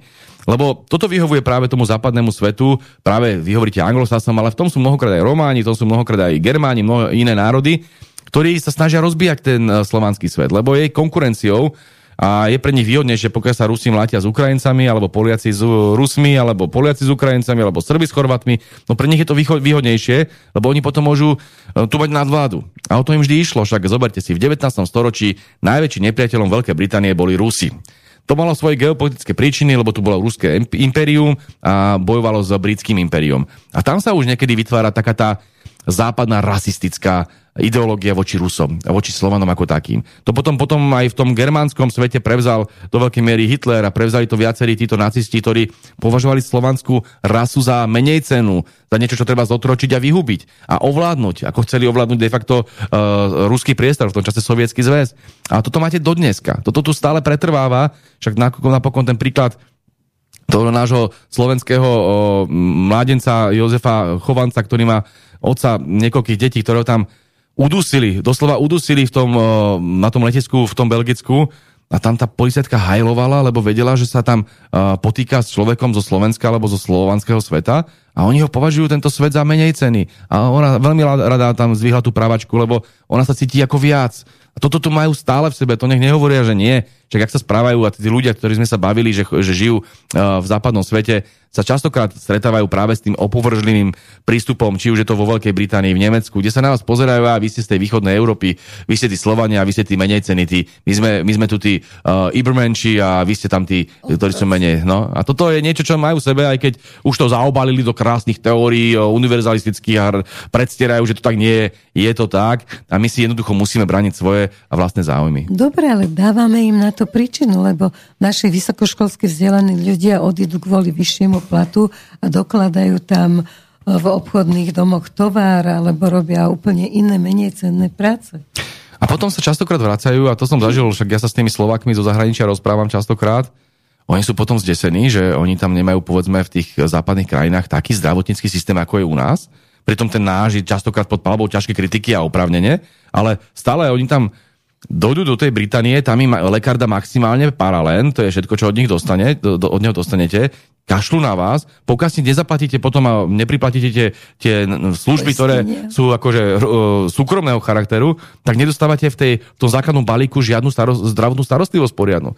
No a to na Slovensku predsa len dostanete, hej? Čiže keď chceme smerovať tam, že budeme teraz komercionalizovať zdravotníctvo a budete si musieť platiť, ale tí chudobní ľudia si nemajú z čoho platiť a budú umierať a budú chradnúť, tak toto je presne ten kapitalistický trhový systém, ktorý odmietame. Zdravie nemôže byť tovarom. Takže aj tí samotní ľudia, ktorí žijú v tých iných uh, západných krajinách, ktoré sú ďaleko bohatšie, mnohokrát naražajú na to, že aj v tých ďaleko bohatších krajinách, kde by si teda mohli dovoliť ešte kvalitnejšie zdravotníctvo, čo je niekedy problém v tých menších a chudobnejších, tak ich nedostávajú, lebo jednoducho žijú pod inou ideológiou. Tam iba keď si vyššia stredná vrstva alebo si ten najbohatší, tak si môžeš žiť uh, výborný život. A môžeš mať aj zdravotnú starostlivosť, výborné vzdelanie, ale pokiaľ si chudobný, alebo pokiaľ patríš tej väčšine tých underdogs, tých akože uh, prekliacov, ktorí ako nemajú práva, videdencov, no tak máš smolu. A toto jednoducho odmietam ako davičia. Toto jednoducho nesmieme nasledovať. No ale ide to k nám. Ja trošku cítim, že my si môžeme vybrať. My si môžeme vybrať, lebo aj na tom západe máte rôzne uh, trajektórie alebo rôzne vzory. Však môžete ísť tou neoliberálnou cestou, o ktorej hovorím. To znamená, že cesta, kde e, pokiaľ nemáš veľa, veľa, veľa peňazí, tak nič neznamenáš, si nič a budeme sa k tebe takto správať arogantne. Ale potom máte cestu toho sociálneho rozvoja alebo sociálno-demokratickú cestu alebo ľavicovú cestu, ktorá bola po vojne veľmi uh, rozšírená. A pre, preto sa vraciam k tomu projektu tých sociálnych štátov, ako to bolo v Rakúsku, v, vo Švedsku, v Nemecku a v ďalších. Že tam jednoducho sa vytvoril nejaký sociálny koncenzus, že pokiaľ to bude takto pokračovať, že tí ľudia vo väčšine budú sa cítiť frustrovaní, budú chradnúť, budú na tom zle, no tak potom si koledujeme, že zase príde nejaký nový Hitler a rozpúta novú vojnu. Však prečo vznikla druhá svetová vojna? Preto, akým spôsobom bolo Nemecko rozbité po tej prvej, tam boli také obrovské sociálne problémy, potom prišla veľká hospodárska kríza v roku 29, ktorá to ešte viac prehlbila. Bola tu taká obrovitánska nezamestnanosť, chudoba, frustrácia, že tí ľudia radi dali hlas Hitlerovi, lebo si mysleli, že priniesie niečo nové a on priniesol vojnu a kolektívne vraždenie. A toto chceme znova dosiahnuť. Takže ja si len dokončím. Ja, si, ja som presvedčený, že v roku 45 si tam tie národy sadli a povedali si, no poďme tu urobiť nejaký sociálny zmier, sociálny štát, aby tí bežní ľudia nepadali do takýchto pasti chudoby, aby sa nestali takto frustrovaní, lebo si koledujeme o ďalší fašizmus alebo ďalší totalitarizmus. A Poďme tu vytvoriť spoločnosť, ktorú sa im aj darilo dlho vytvárať, či už vo Francúzsku, v Nemecku, spomínal som tie krajiny, kde tu bola relatívne sociálna redistribúcia, ľudia dostávali vzdelanie, mali robotu, mali ako tak bývanie počas socializmu sa v krajinách, ako bolo Československo, takisto darilo tieto veci naplňať. Že tu boli jednoducho tie sociálne istoty, že ste čo, ľudia mali bývanie, mali prácu, mali základnú zdravotnú starostlivosť a vzdelanie. Bol tu ako taký sociálny pokoj. No ale potom prišla tá éra po roku 89, ale nielen u nás, ale na západe, toho globalizovaného neoliberalizmu, ktorý toto celé rozbil a oni sa potom čudujú, že tí ľudia podliehajú frustráciám a fakt si koledujeme o to, že tu potom rozbije celý systém a bude tu nové vojny a podobne. Takže preto je to veľmi nebezpečné a preto radšej poďme tou cestou sociálneho zmieru, kde tí kapitalisti si budú musieť odšklopnúť trošku od tých svojich úst a nemôžu byť takí nenažratí ako dneska banky, povedzme, alebo tie korporácie a nemôžu mať miliardové zisky. No jednoducho nemôžu. Štátu je na to, aby im zobral časť tých ziskov a prerozdelil tým chudobným, aby tu bola nejaká sociálna kohezia, aby to nebolo toľko chudoby a nerovnosti, ktoré vytvára potom politické turbulencie a ničí celú spoločnosť. Takže to má dobrý dôvod na to, aby sme mali sociálny štát. Nemáte pocit, že tá nálada, myslím, medzi ľuďmi, nie na mítingoch, ale všeobecne, že tá nálada je fakt taká predvojnová. Sklamanie, frustrácia, nedostatok nádeje, proste to, čo zdravotníctvo ponúka, to tiež je ako takmer protiústavné, lebo ústava nám zaručuje to zdravotníctvo a vidíte, sú také poplatky, onaké poplatky. Ľudia hovoria, že Veď nás klamú, hovoria nám, že to máme zadarmo a my dávame časti dôchodku, toho malého, nízkeho dôchodku, z ktorého by nám teda ešte chceli ubrať PSK a z ktorého sa nedá prežiť. A zase druhá otázka k tomu, že momentálne nejaký inštitút povedal, že by bolo dobre zakotviť do ústavy právo na bývanie. Či ste sa vy zaoberali takou myšlienkou? Určite áno a samozrejme toto je dobrá myšlienka, len na jednej strane viete do ústavy dať čokoľvek, napríklad tam máte aj právo na prácu, ale koľko ľudí je nezamestnaných? Máte tam právo na niektoré sociálne istoty, ale koľko ľudia si môžu povedať, že majú tú dôstojnú životnú úroveň? Čiže jedna vec je dať to do ústavy nominálne, ale potom to aj niečím naplniť. A teraz situácii, kedy na Slovensku jednoducho bol tu trend po roku 89, že tu vznikla tá hypotekárna mánia, že ľudia chcú mať všetko vo vlastníctve štát úplne podcenil mm, výstavbu tých nájomných bytov, ako to je povedzme v Rakúsku alebo v Nemecku, kde ľudia žijú väčšinou v nájmoch, ale dlhodobých a majú to ako keby vlastníctvo svoje a nie sú zadlžení potom celý život, ako sú povedzme Slováci v tých hypotékach. No ale na Slovensku sa išlo spontánne touto cestou a dneska sa z toho ťažko vybočuje, pretože tí ľudia majú proste v 100 tisícoch svoje hypotéky a ti často ručia dokonca do rodičovskými bytmi a podobne, čiže tým pádom sú do toho zainvolvované celé rodiny, že to nie je iba otázka tých mladých, ale otázka celých rodín, aj tých seniorov. A teraz máte situáciu napríklad, ktorú sme otvorili ako veľmi vážnu tému, tých refixácií, že tu zrazu tým, že banky majú neuveriteľné zisky a snažia sa čoraz viac a viac, uh, aby rástli tie ich zisky, tak on, oni teraz zvyšujú tie úrokové miery do takých vyšín, má to svoje príčiny aj samozrejme v ekonomickej situácii, v tom, ako rastli ceny komodít a podobne, ale to teraz nejdem otvárať. Tie hypotéky vám zrazu vedia tak naraz, že vy ste platili jeden mesiac, uh, ja neviem, uh, 400 eur a zase budete platiť 800 eur. A to je likvidačné, lebo keď zarábate, ja neviem, 1500, tak sa skončili. Lebo keď žijete, povedzme, v Bratislave, nemáte potom ako, ako fungovať ďalej. A to sa týka 100 tisícov ľudí. A teraz čo s tým budeme robiť? Jasné, že do budúcnosti je dobré, aby štát začal stávať nájomné byty, aby štát, štát stával byty pre tých chudobnejších ľudí, ale vy musíte vyriešiť aj tento problém, lebo vám zrazu padnú na ústa. A viete, to je, ten paradox, že hovoríme o tom my ako ľavicová strana, ktorú volia teda najmä ľudia, ktorí ani tie hypotéky nemajú, lebo na to nemajú jednoducho, hej. A teraz toto je problém stredných vrstiev a malo by sa o to postarať nejaké liberálne strany a tie sa na to úplne vykašľali, ako sú progresívci a odkázali, však si predlžte hypotéku ďalšie 10 rokov, aby ste otročili ešte dlhšie. To, to je nereálne. Nie to sa nedá. To, čo budeš, kde budeš zarábať veľké peniaze, keď budeš mať 70 rokov. Tie hypotéky majú ľudia do 60, presne, presne, do 70 presne. rokov. Takže toto je nestabilné, to je absolútne neudržateľné. A preto na jednej strane treba prinašať nejaké riešenia, kde ten štát pomôže, na druhej strane treba do toho zapojiť banky, aby boli solidárnejšie, nie je predsa možné, aby takto bohatli na ľudskom nešťastí. A do tretice, áno, musíme tu vytvoriť nejaký rozvoj e, bývania a to, čo vlastne dokázal ponúknuť socializmus a stále sa tu nadáva na socialistov, na komunistov, ale preboha, vtedy tí ľudia mali to bývanie. A sa tu vystavila, vystavala celá Petržalka, vystavali si sa sídliska všade. Hovoril ten, e, ten e, Havel, že králikárne, no ale kapitalisti... Teraz tí klelikárni stoja teraz, trikrát áno, sú to presne tak. A teraz ako tie banky zarábajú na tom, že vôbec človek dostane uh, ten byt v tej králikárni údajnej, a pritom je tam aj v tej Petržalke zelenie, to krásne sídlisko, ja som tam vyrastal, zase nech nebláznia. Ale z druhej strany, čo stavajú oni? No oni postavia banku, oni postavia nejakú korporáciu, oni postavia možno nejaký paneláčik niekde v Bratislave, paneláčik, ten mrakodra v Bratislave, kde tam potom sú Genty, kde tam sú potom Penta, kde tam je Asset, kde tam chodia tie najbohatšie firmy, ale pre ľudí nerobia nič. A tí komunisti aspoň robili pre tých ľudí, takže skúsme sa len Nemusíme nevy, nevyhnutne vždy objavovať to koleso. Skúsme sa len vrátiť k veciam, ktoré boli dobré. To znamená, a za toho socializmu boli mnohé veci dobré, nehovorím, že všetky, ale napríklad to, že mali ľudia právo na bývanie a že to bývanie mali aj k dispozícii, to bola dobrá vec. Prečo ten štát nemôže byť dosť silný na to, aby toto pomáhal robiť? To isté platí o zdravotníctve, o školstve, dá sa o tom rozprávať. Čiže áno, právo na bývanie by sme mali zaručiť aj ústavne, s tým nemám problém, ale ďaleko dôležitejšie je, aby sme ho aj reálne tým ľuďom dali a aby sme tým ľuďom mladým dali nejakú perspektívu, lebo a teraz zase, aby som nehovoril stále iba o, vpli- o, o inšpiráciách z bývalého režimu, tak použijem inšpiráciu z Japonska, z kapitalistickej krajiny, ktorá mala dlhodobo systém tzv. kigioizmu. Že ste dlhodobo pracovali pre nejakú firmu, pre nejakú továreň, pre nejaký podnik ako zamestnanec, ale tá firma sa o vás sociálne postarala, postarala spôsobom ako v socializme. To znamená, že dala vám bývanie, dala vám veľmi veľké sociálne istoty, a výborný plát, nejakú perspektívu a vy ste na oplatku potom povedali, že vy tam budete fungovať dlhodobo. Že nebudete za každým pendlovať do inej firmy a podobne, že to malo nejakú, nejaký poriadok. A potom zvedeli stabilne plánovať aj tie firmy, aj tí ľudia a bol tam nejaký naozaj nejaký rozvoj, ktorý fungoval, ktorý veľmi silne priniesol, prispel k tomu japonskému ekonomickému zázraku sú po svete takéto všelijaké vízie, ktoré sa dá naplňať, že uh, bude aj tá firma uh, sociálnejšia, že, tá, že ten štát umožní tým firmám, aby vytvárali si, povedzme, ako to kedy si robil Baťa, uh, bývanie pre iných ľudí, hej, teda pre svojich ľudí, pre tých, ktorí pracujú vo vašej firme.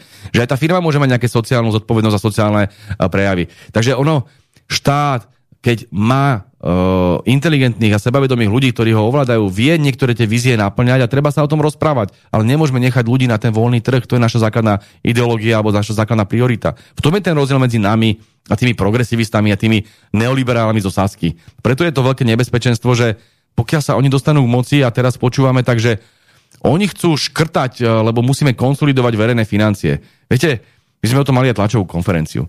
Tak na Slovensku my, keď sme vládli, tak tu bol verejný dlh 48%, čo je veľmi dobré číslo. Keď došli oni, je tu 58%. Oni zdvihli ten uh, verejný dlh o nejakých 30-40 miliard. To sú neuveriteľné čísla. A teraz oni sa tvária, že kým tu boli oni, veľkí pravičiari, ktorí tu vždy celé 10 ročie po nás vrieskali, že vy idete gréckou cestou. My sme išli gréckou cestou s tým, že sme mali deficity okolo 1% a oni teraz dali deficit štátneho rozpočtu 7%, ale to už nie je grécka cesta. To je to zodpovedné financovanie a zodpovedné hospodárenie. Absurdné. A oni očakávajú, že teraz, keď sa vrátime do vlády, tak budeme konsolidovať veľmi výrazne, že budeme mať vyrovnané štátne rozpočty. V situácii, kedy ľudia padajú na ústa, keď je tu obrovské zdražovanie, máte tu obrovskú krízu v hypotékach a podobne, tak vy máte teraz viesť konsolidáciu a mať vyrovnaný štátny rozpočet. No, čerta starého, nič také nebude. Jednoducho, my musíme pomáhať ľuďom. A keď sa pozrieme na to, ako hospodária iné krajiny, naše veľké vzory, Británia, Nemecko, Francúzsko, Taliansko, eh, Spojené štáty americké, tak si to poďte pozrieť na obyčajnú Wikipédiu. Všetci majú nad 100% verejný dlh. Či už je to Belgicko, či už je to Veľká Británia, či už je to Francúzsko. Keď si zoberiete Taliansko, tí majú nejakých 144% verejný dlh. My, opakujem, sme za nás mali 48%. Keď si zoberiete Spojené štáty americké, tí majú 134% verejný dlh. Hej? 134%. Mimochodom, Rusi majú 19%. Zo škodoradosti sa to, to rád spomínam. Čiže zjavne tí súdruhovia z NDR, ako sa hovorilo v Periškách, niekde udiel chybu. No ale my sa teraz bavíme uh, o tom, že my teraz nebudeme ten dlh, ktorý na, na Slovensku ešte relatívne stále nízky, uh, konsolidovať spôsobom, aby sme ubližovali ľuďom. Tak poďme niekde sekať, poďme sekať napríklad v armáde, poďme sekať na zbrojení. Prečo musí Slovensko dodržiavať ten absurdný záväzok z Vilniusu, ktorý teraz prijali, že minimálne 2% musí na zbrojne, čiže 2% plus. Prečo to nemôže byť 2% minus? Prečo to nemôže byť tak, ako to robia bohatšie národy, tiež členské štáty NATO, ako je Kanada, Luxembursko, Slovinsko a podobne, ktorí majú okolo 1,3, 1,4, 1,2% a nikto sa netvári, že to je koniec sveta. Prečo my musíme byť pápežské si ako pápež, že budeme do zbrojenia a potom tie zbranie potom posúvame na Ukrajinu a znova, znova nakupujeme a Američania samozrejme na tom výborne zarábajú, takže tí sa tešia. A toto jednoducho nie je pre Slovensko výhodné. My tu máme ďaleko väčšie problémy s ľuďmi v zlej sociálnej situácii, takže poďme riešiť v prvom rade obrazne povedané chlieb a nie zbranie. Čiže dávajme na tých ľudí a nie na zbrojné systémy a na americké zbrojovky. Len na tom sa nedá až tak zarobiť. Takže o mnoho lepšie sa zarába na, na predaj zbraní a na zapojení sa do tohoto hnusného obchodu so smrťou. No a potom pochopiteľne, pokiaľ budete skákať ako Američania pískajú a budete takýmto spôsobom e, kojiť ich uh, zbrojovky, no oni vám potom radi pomôžu, pokiaľ tu bude zlý Fico vám uh, brániť v tom, aby ste ďalej slúžili Američanom a bude chcieť vyhrať voľby, tak veľmi radi prikriete akýkoľvek zločin. A preto tu máte prezidentku, ako je pani Čaputová, a preto tu máte pre, premiéra, ako je pán Odor, všetko napojené na Soroša, všetko napojené na americké liberálne kruhy a potom sa čudujeme, že na Slovensku sa žije tak, ako sa žije. No dostali sme sa na Slovensko, to, čo sa tu deje v poslednom čase skutočne ako v oblasti spravodajských služieb, tak to ľudia otvárajú oči, ale nielen e, naši ľudia, ale aj zahraničie sa pýta, čo sa to vlastne deje. Takže čo sa to vlastne deje? Máte úplnú pravdu, že už sa aj zahraničie pýta, pretože keď som si prečítal od ministra zahraničných vecí Maďarska, ktorý prirovnáva situáciu na Slovensku už k tomu, čo sa deje v Amerike s Donaldom Trumpom, že sa zneužívajú orgány činné v trestnom konaní na to, aby prenasledovali opozičných poslancov alebo opozičných politikov bývalého prezidenta v Spojených štátoch amerických. Tak také niečo sa deje na Slovensku a to je katastrofálna situácia. Ako je možné, že 6 týždňov pred voľbami nabehne NAKA do príbytku uh, Tibora Gašpara, čo je popredný politik Smeru a strčia ho do celý predbežného zadržania na niekoľko dní a potom ho bez problémov prepustia, lebo nič na ňo nemajú. Čiže vlastne len demonstrácia sily, len zastrašovanie opozície, nič iné to nie je. Potom o pár dní na to spravia to isté pánovi Aláčovi, šéfovi SIS a predstaviteľovi MBU. Čiže potom oni ho odvolajú. Potom odvolajú, dajú si zámienku, že ho odvolajú prípade Čurilovcov nevadilo, že Čurilovci popáchali ťažké zločiny a sú, sú obvinení, ale v prípade pána Aláča len to, že je obvinený, stačí pani prezidentka na to, aby ho odvolala. V prípade Čurilovcov obhajovala samotných Čurilovcov, hoci celé Slovensko počulo tú nahrávku, kde chceli nakopať tú pani Santusovú, ktorá ich vyšetrovala medzi nohy. Celé Slovensko počulo, že chceli poliať jej auto kanistrom benzínu, to znamená zapaliť jej auto. A teraz toto sú tí hrdinovia liberálnych médií, Čurilovci, toto sú tí hrdinovia Čaputovej, ale v prípade pána Aláča, ktorý je šéfom SIS, tam ho treba hneď odvolať. Čiže my sa pýtame, nie je to náhodou o tom, že len potrebujú ovládnuť represívne silové zložky na Slovensku, lebo sa tu niečo chystá. A chystá sa tu štátny prevrat, progresivistický štátny prevrat. A ja to približím.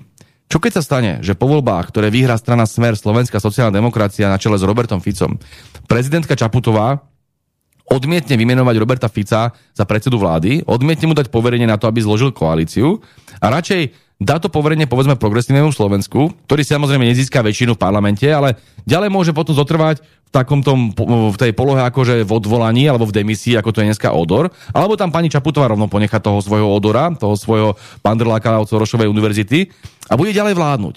Bez mandátu, bez demokracie, bez všetkého, hej. A teraz, toto by bolo popretie demokracie, popretie slobody, popretie uh, vôle ľudu. Čo by robili ľudia? Je dosť možné, že by išli do ulic. Pochopiteľne by sa bránili. No a preto potrebujete mať v rukách silové zložky štátu. Máte tam zbesneného Havrana, či Hamrana z eh, tej uh, policie Slovenskej republiky, aj keď ja už tú skratku PS označujem za PS, to už nie je policajný zbor, ale progresívne Slovensko, veď kompletne mm. celú policiu ovláda progresívne Slovensko. Kto je Hamran? Veď to je spíš ako kandidát. Spíš dneska kandiduje za progresívne Slovensko. A ten Hamran bol aj na slavnom mítingu z progresívneho Slovenska ešte pred troma rokmi.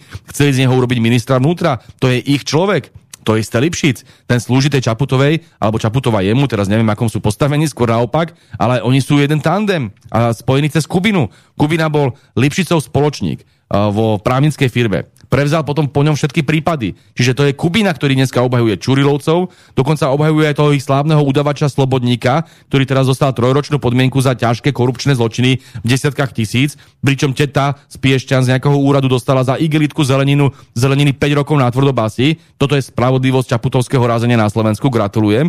A teraz, tento Kubina bol poradcom prezidentky Čaputovej a on zároveň obhajuje Čurilovcov, on zároveň obhajuje Slobodníka, on bol zároveň dlhodobý priateľ a spoločník Daniela Lipšica. To je celé prepojené. To je jedna progresivistická chobotnica a ja sa veľmi obávam, že sa chcú zmocniť moci protiústavne. Chcú sa dostať do polohy v ktorej sa možno ocitli nejaké argentínske, latinskoamerické chunty v, na prelome 70. a 80. rokov, alebo ako Pinochet v Čile v roku 73, že budú nejakým spôsobom likvidovať tú opozíciu. Ja teraz nehovorím, že nás možno budú dávať na štadióny a tam mučiť a strieľať, ako to robil Pinochet, ale nikdy neviete. Ale pravdou je, že idú nejakým spôsobom zmanipulovať voľby a vytvárajú predhubie pre štátny prevrat. Takže je to veľmi nebezpečná situácia.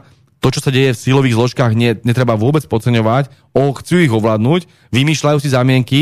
To, čo robí Hamran, je absolútne šialené, ale oni vlastne ovládli všetky zložky uh, systému spravodlivosti, lebo máte tam také tie kontrolné zložky, že na jednej strane prokuratúra, potom máte proti tomu advokáciu a potom tam máte súdy, ktoré to majú nejakým spôsobom rozhodnúť. No ale dneska majú v rukách prokuratúru, teda minimálne špeciálnu prokuratúru, kde majú Daniela Lipšica, čo je čistý politik, to nie je naozaj človek, ktorý by bol nezávislý, ktorý by bol z prostredia nejakých uh, objektívnych prokurátorov a vyšetrovateľov. Nie, on je politik, ktorý vždy nenávidel smer a teraz pod jeho taktovkou sa smer linčuje a prenasleduje. Ale Potom, ako sa tam dostal, to je hrozné. Aj to, ako sa tam dostali, samozrejme pofiderné, však on nemal ani bezpečnostnú previerku. To všetko sa samozrejme bude, pokiaľ sa dostaneme k vláde vyšetrovať a on bude jednoducho odvolaný, on musí z tejto pozície okamžite preč, to je jasné, úplne naj, najjasnejšie len uh, práve tohto sa boja. A dneska urobia všetko preto, aby sa ten smer nedostal k moci, lebo sa boja o svoje fleky na jednej strane a na druhej strane napachali toľko zločinov, že sa boja, že ich potom súdy odsudia a skončia vo vezení. Druhá, druhá zložka tej, uh, tej, toho trojuholníka sú advokáti a tam máte toho Kubinu. Ako je možné, že Slobodník dostal 3 roky uh, podmienky? Preto, lebo sa dohodol Lipšic s Kubinom. Dva kamaráti, hej? Kubina je jeho obhajca a Lipšic jeho žalobca. A ten súd, ktorý nejakým spôsobom má garantovať spravodlivosť, tak doma dneska v rukách súdy ľudia ako Záleska, Milenka pani Todovej, veď to kde sme pre Boha, že dve prepačnime lesbičky, tu niekde spálni, možno píšu rozsudky a takýmto spôsobom zlikvidovali Milana Lučanského, však to bola Záleska, ktorá ho poslala do väzby. Dušana Kovačika, ktorá naparila, e, Záleska mu naparila 14 rokov, za to isté, alebo za niečo menej, ako za to, že dala, dostal teraz 3 roky slobodník, hej? Čiže podmienky dokonca. Čiže tam je absolútna uh, diskrepancia medzi tým, čo sa deje v prospech tých udavačov, ktorí im pomáhajú a v prospech iných ľudí, ktorí chcú nejakým spôsobom zničiť, lebo ich považujú za smerákov.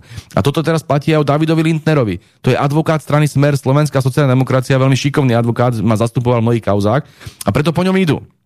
On bol bývalý sudca a pikantné na tom je, že ho bude súdiť opäť pani súdkynia Záleska.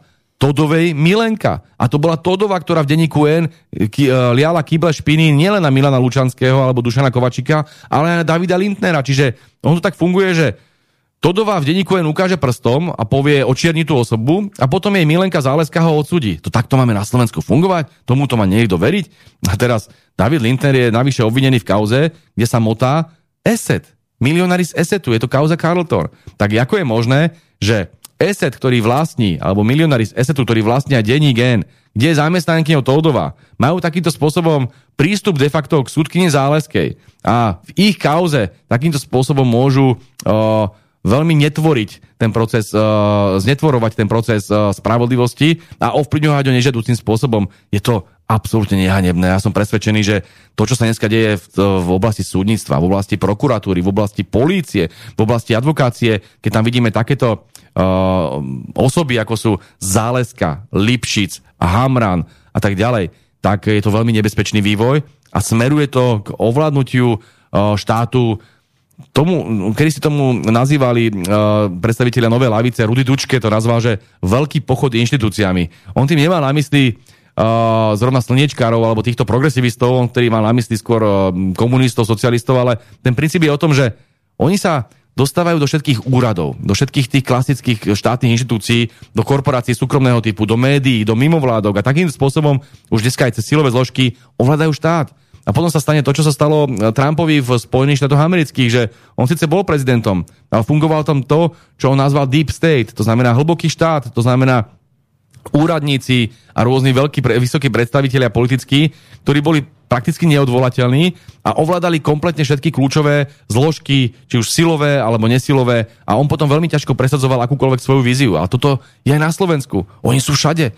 A preto uh, bude veľmi ťažké uh, urobiť na Slovensku poriadok. A my musíme urobiť poriadok aj s tými mimo, mimovládkami, aj s tými médiami, však nie je predsa možné, aby sa mimovládky zneužívali. A teraz mám na mysli politické mimovládky, lebo tu vytvárajú demagógiu liberálne médiá, že niekto tu chce rušiť telovýchovné, telovýchovné jednoty a charitatívne organizácie. Nie ale v prípade čistých politických a ideologických mimovládok, ako je Via Juris, ako je Globsec, ako je nadácia otvorenej spoločnosti a podobne, ktoré majú jasné liberálne zadanie a majú financie na to, aby tu rozvracali Slovensko, aby tu ponúkali nejaké liberálne e, experimenty, tak tí potom nech sa páči, nech fungujú ďalej, ale pokiaľ sú platené zo zahraničia, a oni sú platené zo zahraničia, za prvé nech to zdokladujú, nech to ukážu celej verejnosti. Za druhé, nevidím problém potom, aby sme ich označovali tak, ako to je v Spojených štátoch amerických, cez ten ich zákon FARA, že sú to zahraniční agenti, lebo sú to zahraniční agenti.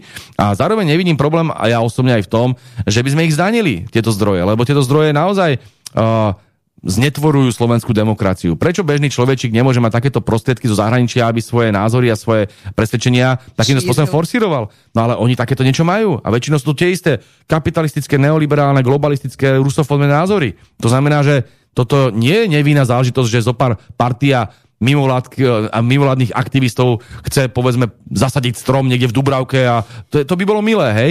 Ale toto je jeden obrovský systém, obrovská chobotnica, kde tu chodia obrovské milióny týmto ľuďom, aby ničili slovenskú opozíciu, lebo tu potrebujeme mať Čaputovú a Odora uh, pri moci, aby potom mohol viesť vojnu proti Rusku a podobne.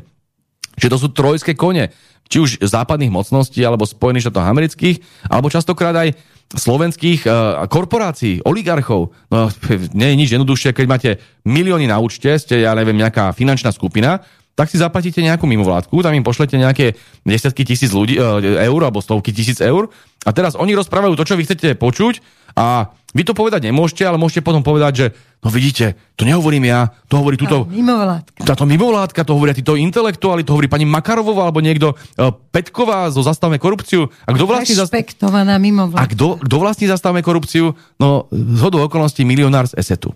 A kto vlastní potom tie médiá, ktoré potom budú oslovovať tú mimovládku? Tiež milionári z Esetu. Aká náhodička, že? Čiže vlastne, pani Petková zo Zastavme korupciu povie, Fico je zlý, Denník N to uverejní ako citát objektívnej mimovládky, to znamená, že to nie je nejaká spolitizovaná. Vidíte, to hovorí, zastavme korupciu, že Fico je zlý. A z hodou okolností... Nestranná. Z hodou okolností aj denník N, aj zastavme korupciu, tam má nejaký vlastnícky podiel milionári z Esetu. Taká náhodička. A toto takto manipulujú slovenskou verejnosťou a toto robia pravidelne, že to vidíte aj v televíziách, si záujne pomáhajú. Povedzme televízia Joj, ktorú vlastní GNT, takisto finančná skupina, tam má svojich ľudí a tam má takisto určite svoje mimovládky, tam, tam ich oslovujú a všetci majú proste de facto nadiktované, čo budú hovoriť. A vždy to bude proti Smeru, proti Robertovi Ficovi, proti každému, kto má iný názor na vojnu na Ukrajine, lebo také majú záujmy. A my sa tvárime, že to je ako normálne, že to je demokracia, pluralita. Aká demokracia je toto? Veď to je oligarchia potom. A to je oligarchia navyše pod taktovkou Američanov, ktorí si tu vytvárajú zo Slovenska kolóniu. A my jediné, čo hovoríme, tak poďme nejakú, nejaký poriadok zaviesť do tohto, tohto systému. Nech aspoň transparentne povedia tie mimovládky, komu slúžia, od koho majú peniaze, aby ľudia vedeli, že áno, zastavme korupciu, ESET. Budú vedieť. Alebo budú vedieť, že nadácia spoločne, uh, z otvorenej spoločnosti sú peniaze z liberálnych amerických kruhov. A takto by sme mohli pokračovať. A opakujem, to nie je niečo, čo nepoznáme niekde v demokraciách vo svete.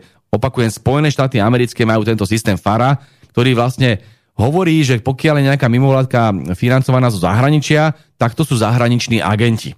A viete, keby to sme sa bavili o, povedzme, vplyve Číny a Ruska, tak by teraz všetky slniečka tlieskali, lebo by hovorili, áno, pokiaľ by nejaká ruská nadácia financovala nejakú slovenskú mimovládku, tak to je úplná vlasti zrada a to je úplná najväčšia katastrofa. Len si predstavte, že by som ja 16 rokov pracoval pre mimovládku, ktorý by platila nejaká nadácia napojená na Kreml. No to by, by som bol taký ruský agent, že by ma zatvorili. Určite. Ale v prípade Zuzany Čaputovej, ktorá 16 rokov pracovala pre Via Juris, ktorú financovala nadácia otvorenej spoločnosti, ktorá financovala prostredníctvom Georgia Sorosa aj kampaň Joea Bidena a Hillary Clintonovej, čiže demokraticky liberálny americký establishment, tak to nevadí. Tam boli stovky tisíc, to bolo cez milión eur, ktoré dostala aj pani Čaputová a ďalší z Via Juris. Takže pokiaľ takéto niečo dokážu akceptovať v prípade uh, neoliberálnych mimovládok typu Via Juris, tak sa čudujem, že im vadí, že dajme tomu uh, Rusi alebo Číňania takisto by platili nejaké mimovládky na Slovensku.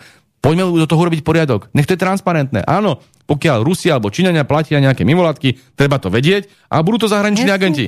Ale to isté platí pre Američanov, pre Brusel a tak ďalej. Pokiaľ platia nejaké mimovládky na Slovensku, tak to majú byť zahraniční agenti. Veľmi jednoduché. George Soros povedal, že sa už stiahuje preč z Európy, že tu na už vlády vlastne robia to, čo teda on ako im implantoval do hlav a peniazmi podporil ich myslenie v tomto druhu. Veríte tomu, že odchádza, alebo viete, kam odchádza, kde zasa bude šíriť svoje farebné revolúcie? Pravdou je, že my nemôžeme celú otázku týchto neoliberálnych experimentov zužovať na meno Georgia Sorosa. To ani nebolo nikdy našim cieľom. George Soros je hlavou tej siete týchto mimovládok, ktoré uh, robia tieto farebné revolúcie a presadzujú tieto zvrátené hodnoty podľa nášho názoru. To znamená promigračnú politiku, tú dúhovú politiku, všetky tie globalistické experimenty, všetky tá nenávisť voči národom, voči štátom, voči akýmkoľvek sociálnym alternatívam. Tak toto je sieť, to je sieť obrovského množstva ľudí. A teraz Uh, oni to zosmiešňujú, že no teda nejaký 90, neviem, 3-ročný uh, detko takéto veci nemôže. Za prvé môže, však zoberte si, v akom senilnom postavení je prezident Spojených štátov amerických, napriek tomu má moc, aj keď má veľký vek.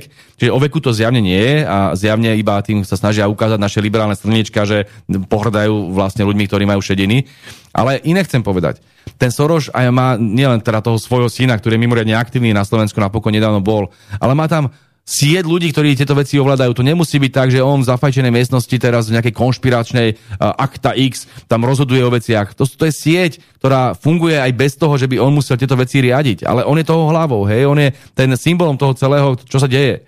Takže a tá bez, sieť má jasné ciele. Presne tak. A bez ohľadu na to, či uh, Soros teraz uh, je prítomný alebo nie je prítomný, tieto veci sa dejú. A sú to aj iné nadácie a tie robia takisto špinavú robotu.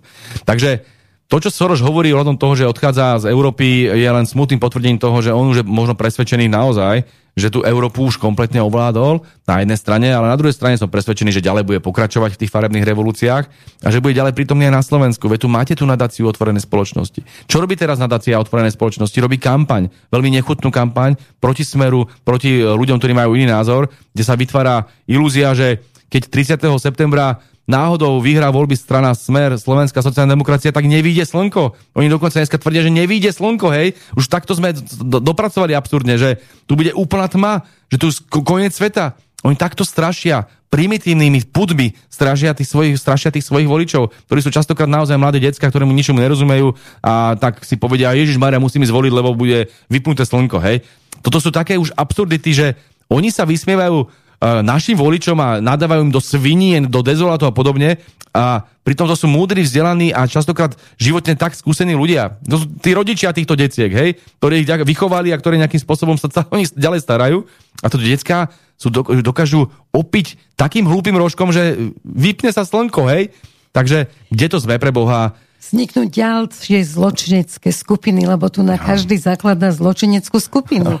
Nemáte doma zločineckú skupinu? Ste so ženou, s deťmi, to už je skupina? No, to máte, oni majú dve také teórie. Jedna je vec, že buď ste mafián, alebo ste ruský agent. To je to, že nič iné nemôžete byť. Hej. Čiže buď na vás z každej ladničky vyskakuje Putin, alebo na vás z každej ladničky vyskakuje mafia. Ten Matovič s tými svojimi polobláznami si vybral tú verziu mafia, ten vidí všade mafie, on už naozaj by ho mali dať do kazajky do nejakej vypostrovanej miestnosti, aby tam vrieskal mafia, mafia. A potom tam máte týchto neoliberálov, ktorí zase všade vidia Putina.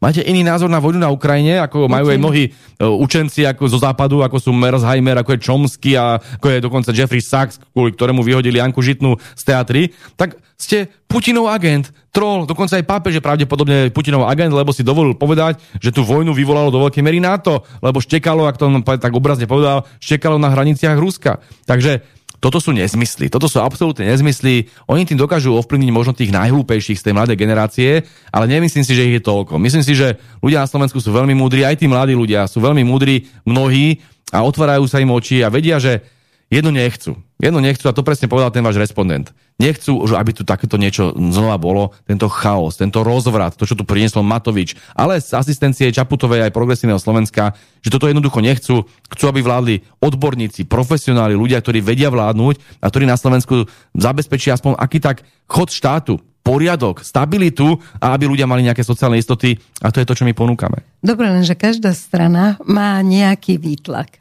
o ktorý analytici vedia aj vyrátať vám vyrátali, že môžete mať tak maximálne 45 to pri všetkých akože dobrých poveternostných podmienkách.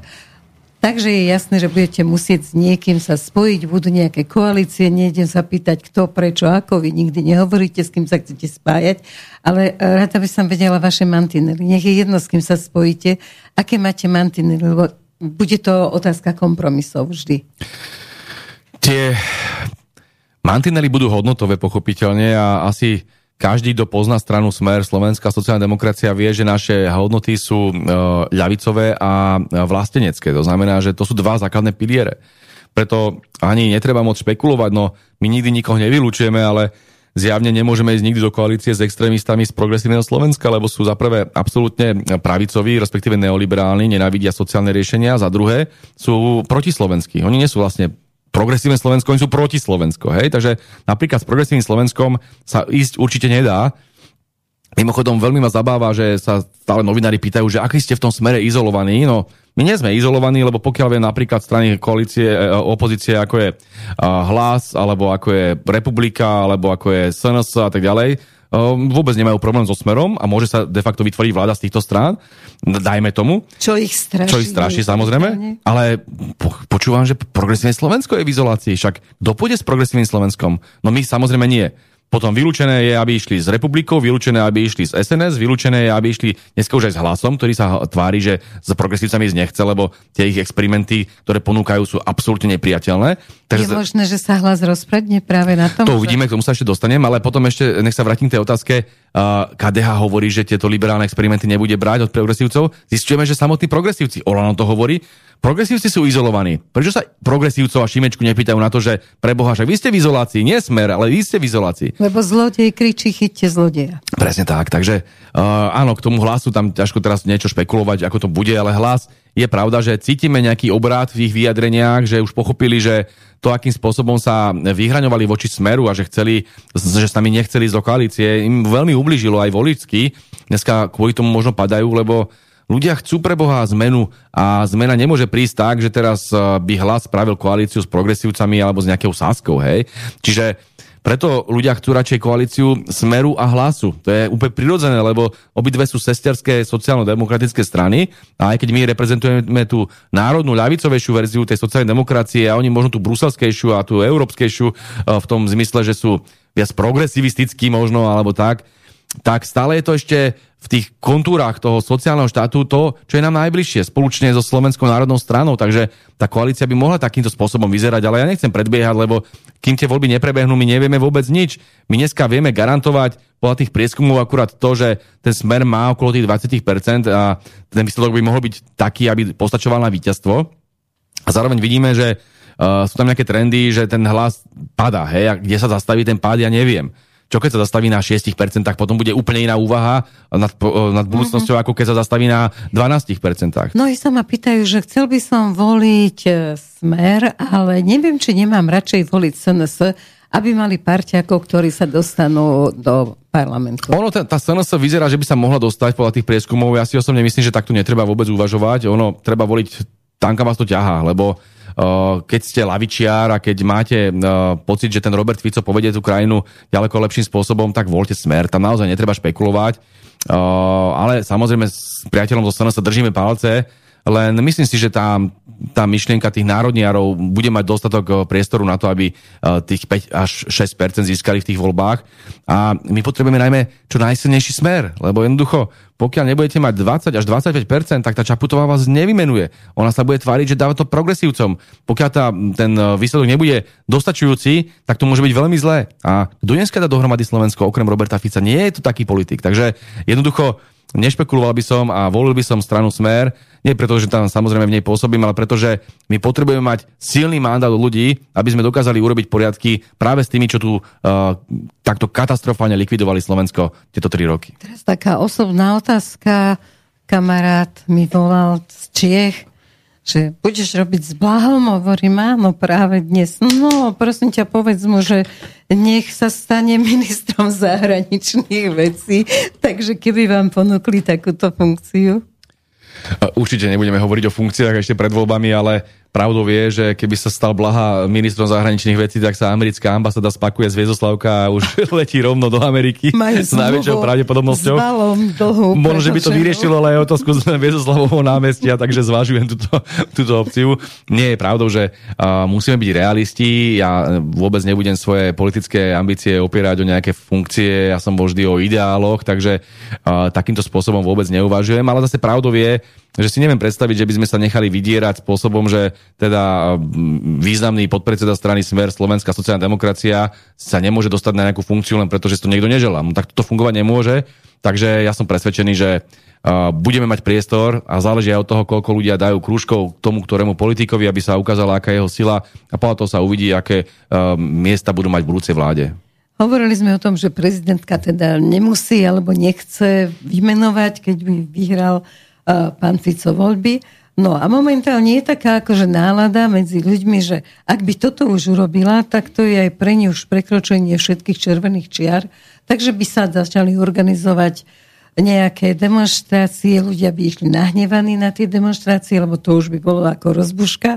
A teraz, a vy ste hovorili, že bojujú o tie všetky svoje silové a mocenské pozície, takže začali by posielať proti ľuďom vlastne tie teraz už nie sú milície, ale začali by proti ľuďom posielať armádu, ale je možné, a to sú zasa otázky od ľudí, že by aj na základe tej zmluvy s Američanmi, že by do toho mohli vstúpiť aj tí vojaci, ktorí sú tu na trebárs na Slieči. Ja sa veľmi obávam práve tohto scenáru, pretože nehovorím, že je pravdepodobný, iba hovorím, že je možný a že oni sú toho schopní.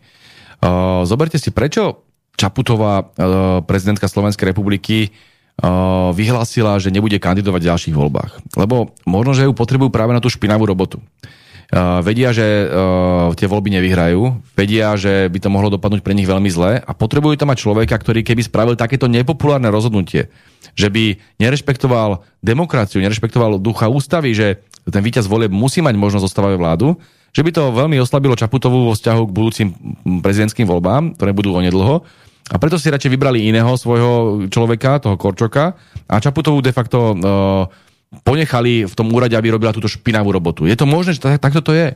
A veľmi to vysvetľuje veľa vecí aj z hľadiska tých uh, aktuálnych uh, procesov toho štátneho prevratu, ktorý robia v silových zložkách.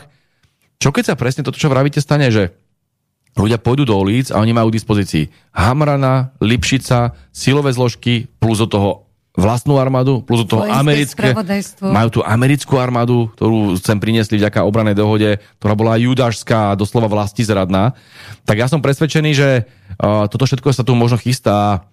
Viete, stačí, keď sa pozriete, čo sa deje minulo, dialo v minulosti. Ja sa zaoberám históriou a viem, čo dokázali Spojené štáty americké napáchať, povedzme v Latinskej Amerike. Teraz veľmi živo to študujem. Čak to oni také prevraty robili. Také veci robili v tom Čile, v tej Argentíne, v tej Bolívii alebo v Uruguayi také veci robili v Guatemala, kde mali problém s agrárnou reformou, tak tam uh, zaplatili si tam nejaké miestne sily a tie tam zvrhli vládu. A bolo vybavené do dvoch minút. Čiže oni tieto veci vedia robiť, majú s tým bohaté skúsenosti.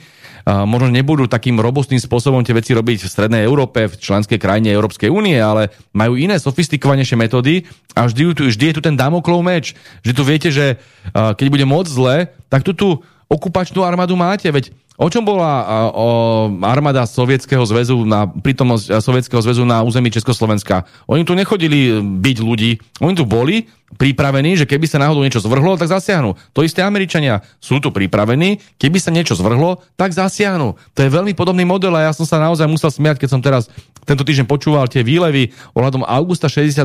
Áno, všetci o, o, o, odsudzujeme uh, inváziu uh, vojsk Varšavskej zmluvy, ale to oni hovoria o Sovietskom zväze a Varšavskej zmluvy. Však oni podpísali tú uh, obranú dohodu z USA, ktorá je de facto pozývacím listom pre Američanov. V čom je rozdiel medzi Zuzanou Čaputovou a tými nomenklatúr, nomenklatúrnymi uh, komunistami, ktorí pozývali tedy uh, Sovietský zväz?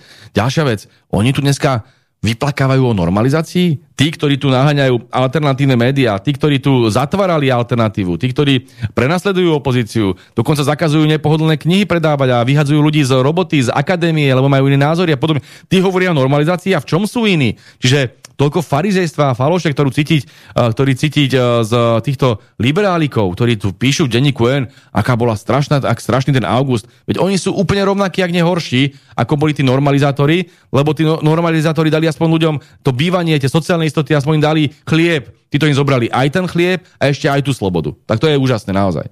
Takže preto ja som presvedčený, že to, čo sa tu deje, je scenár, ktorý je veľmi nebezpečný. Chcú nám ukradnúť Slovensko, ukradnúť demokraciu a majú tu silové zložky a ešte aj americkú armádu na to, aby tu striehli na to, že sa nikto nepohodlný nedostane k moci.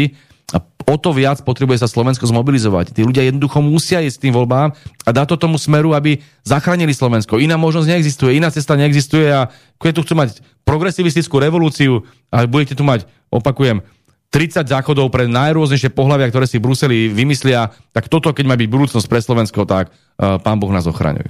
Ja len rozmýšľam nad tým, že odvaha momentálne dosť chýba, lebo veľa ľudí ako chodí, no vám určite o mnoho viacej ako mňa a potlapkávajú vás, že je, vy ste hrdina, nemáte strach. Už ježiš, ja by som sa bal to povedať, lebo však uh, už by ma vyhodili z práce. Nemáte strach, že vás likviduje niekto. No proste, keď nebudeme mať odvahu, ja som rozmýšľala nad tým, že v tom koncentráku, tam bolo tisíc ľudí, stáli v rade tisíc ľudí. A bolo tam, ja neviem, 5, no nech tam bolo 10 nejakých so samopalmi, tých, ktorí ich strážili, tých dozorcov. Prečo sa nevedia dať? To je taký veľký strach medzi nami, lebo tak máme málo odvahy. Veď tých, tých, jasne, že by zomreli niektorí, určite áno, ale všetko by sa vyriešilo.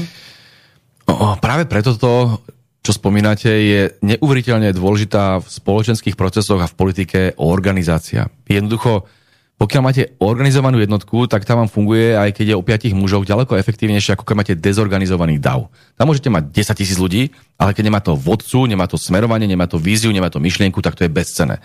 A stačí, keď máte 5 ľudí. 5 ľudí, ktorí budete riadiť Máte človeka v denníku, človeka v nadácii, otvorené spoločnosť človeka tam, tam, tam, na úrade ministerstve. To vám bohate stačí, aby ste dokázali ovládať tie 10 tisíce. Pokiaľ tie budú dezorganizované, ako to bolo povedzme v prípade toho koncentračného tábora, kde jednoducho ten jeden človek nevie, čo urobí ten druhý človek, vyskočí jeden, to zastrelí vybavené. A teraz to budeš riskovať. Preto uh, vy musíte mať organizáciu, to je základ. Preto uh, ja som vždy odmietal také tie spontánne uh, hnutia toho typu, že sme nahnevaní, máme emóciu, tak ideme do ulic a všetko vyriešime a zajtra nebude kapitalizmus. Toto nefunguje, lebo aj v lavicovom hnutí sú takéto, takéto myšlienky veľmi živé. Uh, ako keby tá emócia dokázala nahradiť tú racionálnu organizáciu. Nedokáže. Veľa o tom píšem v tej knižke Antiglobalista, ale aj v Che Guevarovi. Che Guevara bol veľmi disciplinovaný človek. To naozaj nebolo nikdy takéto živelné, že to budem proste len, idem niekde a vystrelím tým kalašníkovom a všetci popadajú. A to, tak to nefunguje. Preto je dôležité mať politické strany, ktoré majú štruktúry, ktoré majú naozaj nejakú váhu, ktoré majú myšlienku, osobnosť. A dobre, nemusia byť možno také radikálne, ako si predstavujú niektorí títo dobrodruhovia, ale má to ďaleko väčší zmysel. Postupne niektoré veci presádzať, namiesto toho, aby sme tu robili vybehneme všetci do ulic, zoberieme nože, čo máme doma, ja neviem, eh, príborové nože vidli. a vidli a ideme teraz uh, hurá na palác, alebo ja neviem. To takto nefunguje. Jednoducho to budete rozstrelaní presne ako tí ľudia v tom koncentračnom tábore, tým, tým, tým fašistickým režimom, ktorý sa nebude brániť uh, teraz uh, úsmevmi a objaťami. Hej? Takže preto opakujem, organizácia. Musíte byť organizovaní, musíte mať štruktúry, musíte si zájomne pomáhať, spolupráca, myšlienka, vízia, to všetko je potrebné. A preto ďaleko viacej uh, som vždy inklinoval k myšlienkám uh, ľavicového socializmu alebo tým hnutiam, ktoré práve o tomto hovorili, že vy musíte mať nejaký, nejaký poriadok v tom hnutí. A potom tu máte ešte tie anarchistické skupiny, ktoré hovoria, a to je všetko fašizmus, musíme byť všetci jednotliví, slobodní a každý si robí, čo chce. No tak to potom dopadne ako v tom koncentračnom tábore, že všetci prehráme. Takže ľavica musí byť organizovaná a to je asi základná myšlienka, ktorú razím už niekoľko rokov vo svojich knižkách. No vo svojich knižkách, len tie knižky, akože dnes sa ľuďom nechce čítať, potrebujú skratky, tak ja sa tak úplne konkrétne vrátim k tomu, troška ste mi ušli, že pri nejakej uh, koalícii, že uh, kde by boli tie červené mantinely, lebo jednoducho ľudia nechcú aby sa dávali zbranie, aby sa tá vojna predlžovala. To je pre nich veľmi dôležité. Či z toho to neustúpite? Myslíte programové mantinely? Ja, tak programové, programové priority strany Smer sú jasne zdôraznené v troch rovinách. Prvá rovina v oblasti zahraničnej politiky zastavíme zbrojenie Ukrajiny. To je jednoducho červená čiara, cez ktorú nepôjdeme Toľkokrát sme už spomínali, že si neviem predstaviť, že by sa z toho uhýbalo. Nie, nie je to možné. Uh, ďalšia vec. Sankcie, ktoré ubližujú Európe a Slovensku sankcie. a sankcie, ktoré nejakým spôsobom de facto neškodia Rusku, sú absurdné a preto budeme bojovať proti sankciám tohto typu. To znamená ďalšia vec, ktorá je veľmi jasne zdôrazňovaná v našich vyhláseniach. Potom členstvo Ukrajiny v NATO ďalšia červená čiara neexistuje. Jednoducho my nechceme tretiu svetovú vojnu. Uh, to zbrojenie, aby sme dávali viac než 2% na, na zbranie kvôli záväzkom NATO, takisto neexistuje. Jednoducho to sú naše mantinely, hej, hodnotové mantinely, kde ako ľavičiari a ako mierová strana neustúpe v nejakom prípade. Potom v sociálnej oblasti sme ľavicoví v tom, že budeme pomáhať dôchodcom, že budeme pomáhať pracujúcim ľuďom a všetky sociálne opatrenia, či už sme ich prijali my v minulosti, alebo by boli prijaté touto vládou, budeme rešpektovať. Budeme rešpektovať a ideme nad to. To znamená, že budeme príjmať nové opatrenia v boji proti zdražovaniu, v boju proti chudobe a tak ďalej. Takže pokiaľ bude uh, našim partnerom v diskusii uh, o povolebnom usporiadaní povedzme nejaká pravicová neoliberálna strana, ktorá bude chcieť škrtať dôchodky, škrtať 13. dôchodok a podobne, no jednoducho ju pošleme do čerta a ani sa s ňou nebudeme baviť. Takže to je ďalšia vec, ktorá je našou prioritou. A treťou je práve spomínaná kultúrna oblasť a celá tá oblasť, ktorá e, sa súvisí s demokraciou a právnym štátom. No jednoducho, pokiaľ by sme mali ísť do vlády s niekým, kto odmieta uh, vyhodiť Lipšica a celú tú partiu týchto mesiarov, ktorí tu ničia životy ľuďom, ktorí nebudú chcieť vyšetriť vraždu uh, Milana Lučanského, ktorí nebudú chcieť uh, vyšetriť, čo sa stalo s advokátom Krivočenkom a aby sa tu nejaká zodpovednosť vrátila k kreatúram, ako bola aj Kolíková, ako bol, opakujem, Lipšic, ako bola Čaputová spolu, ktorí tu naozaj zničili demokraciu a zneužívali orgány činné v trestnom konaní na vybavovanie si svojich osobných účtov a politických účtov, no tak jednoducho s takými ísť nemôžeme. Takže u, toto sú také základné mantinely, zároveň platí, že musíme urobiť poriadok aj s tými uh, s, uh, mimovládkami, s tými médiami do istej miery, ale to nehovorím v nejakom, nejakom zmysle, že ich ideme zastrašovať. Len tu urobiť normálnu, transparentnú uh, revíziu toho, čo tu robia. Kope, Presne, kto za koho kope, kto vieme, nech vieme. Ja zároveň by som osobne veľmi rád e, urobil istý druh regulácie aj v sociálnych sieťach. Nie je predsa možné, aby sa správali ako nejakí fašisti, že tu ľudí, ľudí za iný názor linčujú, vyhadzujú a stalo sa to aj mne vo Facebooku, dobre to viete. No treba to nejak, nejakým spôsobom regulovať, aby sa slovenský občan mal možnosť brániť voči týmto kapitalistickým americkým molochom, že keď si povie svoj názor, tak oni ho absolútne bez toho, že by to malo nejakú verejnú kontrolu vyhodia, vyrazia, prišiel o svoj nástroj, či už kontaktu s inými ľuďmi, ale v môjom prípade aj o svoj politický nástroj, lebo mám ako bez rúk, bez nohy ísť do kampane, kde všetci ostatní môžu používať Facebook a ja nie.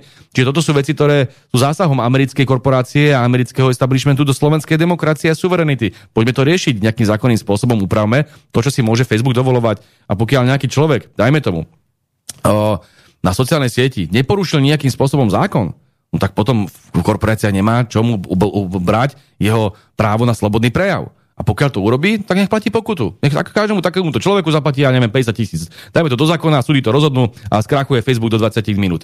Toto skúsme uvažovať, nehovorím týmto spôsobom, len obrazne povedané, poďme uvažovať, ako zregulovať to prostredie, tak aby sme chránili slobodu slova na Slovensku. Toto sú naše mantinely, že v oblasti vojny a mieru sme na strane mieru. Nepôjdeme s vojnou, nepôjdeme s, kra- so šta- s stranami, ktoré chcú vojnu a chcú šíriť nenávisť voči Rusku a rusofóbiu. V sociálnej oblasti lavica, chlebové témy, pomáhať seniorom, pomáhať pracujúcim ľuďom, zákonník práce, odbory, no, vyššie mzdy, minimálna mzda. To všetko sú veci, ktoré budeme veľmi silne zdôrazňovať. A potom je to otázka tej kultúry a právneho štátu, kde nedovolíme tieto liberálne experimenty, tieto kultúrne experimenty, ktoré sem idú cez tie sexuálne témy z Bruselu, ale ani tie uh, rôzne fašistické metódy, ktoré používal, uh, používala táto vláda na linčovanie opozície. Dobre, všetci hovoria, že fajn, že ciele sú dobré, ale že ako to zaplatiť, lebo je tu rozvrat verejných financií a že vlastne vy teraz nasľubujete všetko možné, potom sa reálne pozriete uh, na to, koľko na to máte a poviete ľuďom, sorry, viete, chceli sme, len to nevyšlo. My sme na tej tlačovej konferencii, ktorá bola k ekonomike a bola pred dvoma dňami, treba si ju pozrieť, veľmi jasne povedali, že e, pre nás konsolidácia verejného rozpočtu nebude teraz svetým e, grálom, že by sme teraz e, čokoľvek obetovali len kvôli tomu. Pôjdeme veľmi miernym tempom, maximálne 0,5% znižovania verejného dlhu a deficitu. Čiže tie prostriedky by sa mali, tie prostriedky by sa mali dať nájsť či už je to v oblasti, podľa môjho názora, e, názoru e, zbrojenia a obrany, kde sme hovorili o tom presne, že tam sú obrovské možnosti, nielen na to, aby sme teda osekali tú oblasť obrany, ale aj na to, aby sme v podstate niektoré uh, investície, ktoré chceme robiť, lebo my chceme naštartovať slovenskú ekonomiku a hospodársky rast. To sa nedá inak, ako keď štát neinvestuje do verejných investícií a infraštruktúrálnych projektov a podobne. A prečo niektoré veci nestrčiť pod práve armádne výdavky? To znamená, že mnohé, mnohé objekty sú strategické. Prečo to nerobiť tak, že niektoré cesty postaviť, uh, diálnice postaviť, nemocnice a tak ďalej, ktoré majú strategicky aj obranný zmysel. Takže dá sa aj takýmto spôsobom rôznym uvažovať, ale vo všeobecnosti platí, že Uh, tie peniaze sú, len sú proste miniané absolútne zle. A pre nás je verejný dlh naozaj niečo, čo nie je svetým kráľom. Keď bude treba pomôcť ľuďom, tak naozaj ideme do toho a opakujem, tie čísla, keď vidíte toho verejného dlhu v tých niektorých krajinách, tak naozaj sme ten posledný, ktorý by mohli obviňovať, že tu ideme nejakou gréckou cestou. Nie, budeme dobrí hospodári, ale zároveň budeme v prvom rade myslieť na ľudí a verte tomu, že peniaze nájdeme. A myslíte si, že sa dá niečo zmeniť na tej zmluve, treba na tej s Amerikou?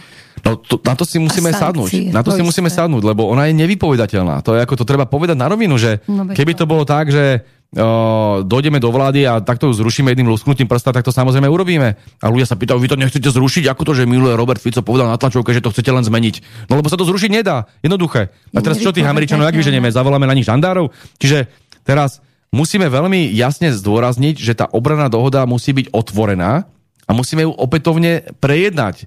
Zrušiť sa ju nedá len tak, hej? A to by museli Američania súhlasiť, čo nebudú. Ja sa len pýtam inak. Dovolia si Američania nerešpektovať vládu Slovenskej republiky, ktorá bude chcieť zmeniť túto dohodu? v okolnostiach, ktoré by e, robili z Američanov de facto e, uzurpátorov, okupantov. Viete, Opakujem, som to hovoril na viacerých podujatiach. Američania sú, alebo americká vláda je v očiach verejnosti americkej vnímaná ako tí spasitelia. Oni nechodia uzurpovať iné krajiny, oni nechodia uh, vpádavať alebo robiť invázie do iných krajín. Oni neukupujú iné krajiny. Oni sú tí sloboda, demokracia, ľudské práva, tí najlepší, hej? A teraz, viete si predstaviť, že by slovenská, malá slovenská vláda teraz hovorí, my tu vás, Američanov, nechceme, choďte preč. A americká vláda povedala, my tu ostaneme. No to znamená, že sú vlastne okupanti. A toto by ako vysvetlili doma?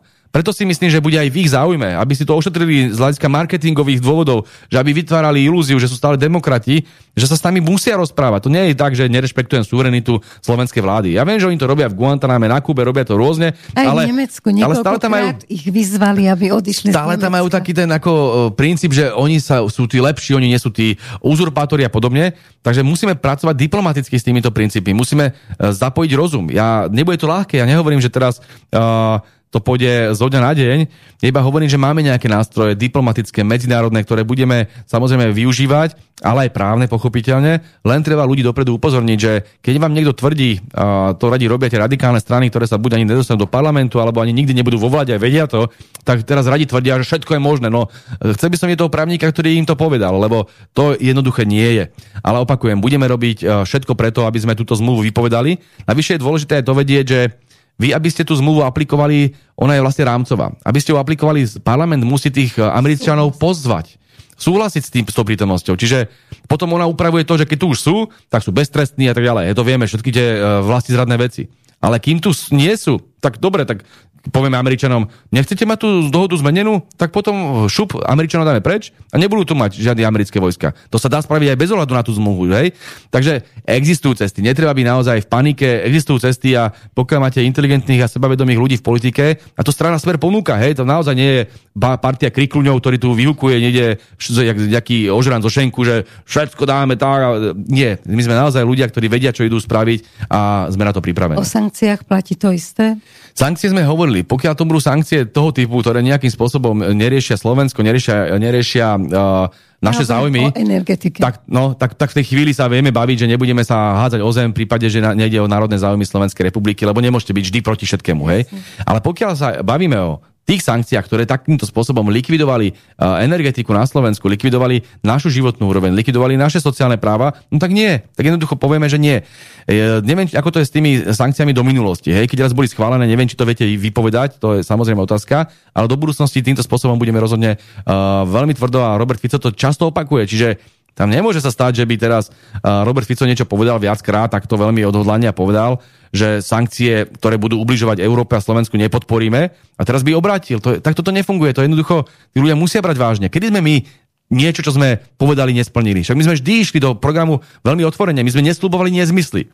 Ako toto je dôležité, že my nie sme uh, politici, ktorí by naslúbovali čokoľvek a potom to... Ale ak, ak to tak je, tak povedzte príklad nejaký. Lebo Matovič napríklad to robil v minulosti. On povedal, že ideme robiť, uh, že poslancom znižíme platy a potom to neurobil, presný opak urobil, hej? A on povedal, že zavedieme tú hmotnú zodpovednosť a presný opak urobil. Nič také nebolo. A takýchto príkladov je X, hej? On nesplnil nič a všetko ho vlastne poprel. Ale Smer vždy, čo povedal, a neboli to možno bombastické sluby, ale realistické, tak aj splnil.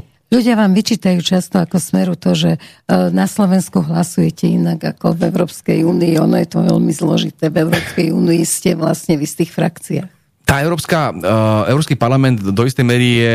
Uh, teda v parlamente. Európsky parlament je do veľkej miery autonómny, hej, presne ako vravíte, aj tí poslanci, ktorí uh, sú tam naši, uh, nie sú úplne pod našou kontrolou, že ja by som teraz zavolal, ja neviem, našemu europoslancovi, že takto budeš hlasovať a on to teraz uh, zasalutuje a bude hlasovať. Nie je to vôbec jednoduché, ale Uh, máte pravdu, že je tam aj tá frakčná politika veľmi dôležitá, že tým, že je smer v sociálno-demokratickej frakcii, ktorá sa správa častokrát veľmi, veľmi zvláštne a nemáme tam naozaj dobrý pocit z toho, tak uh, nemôžete byť vždy proti všetkému a vždy ísť hlavou proti múru a podobne.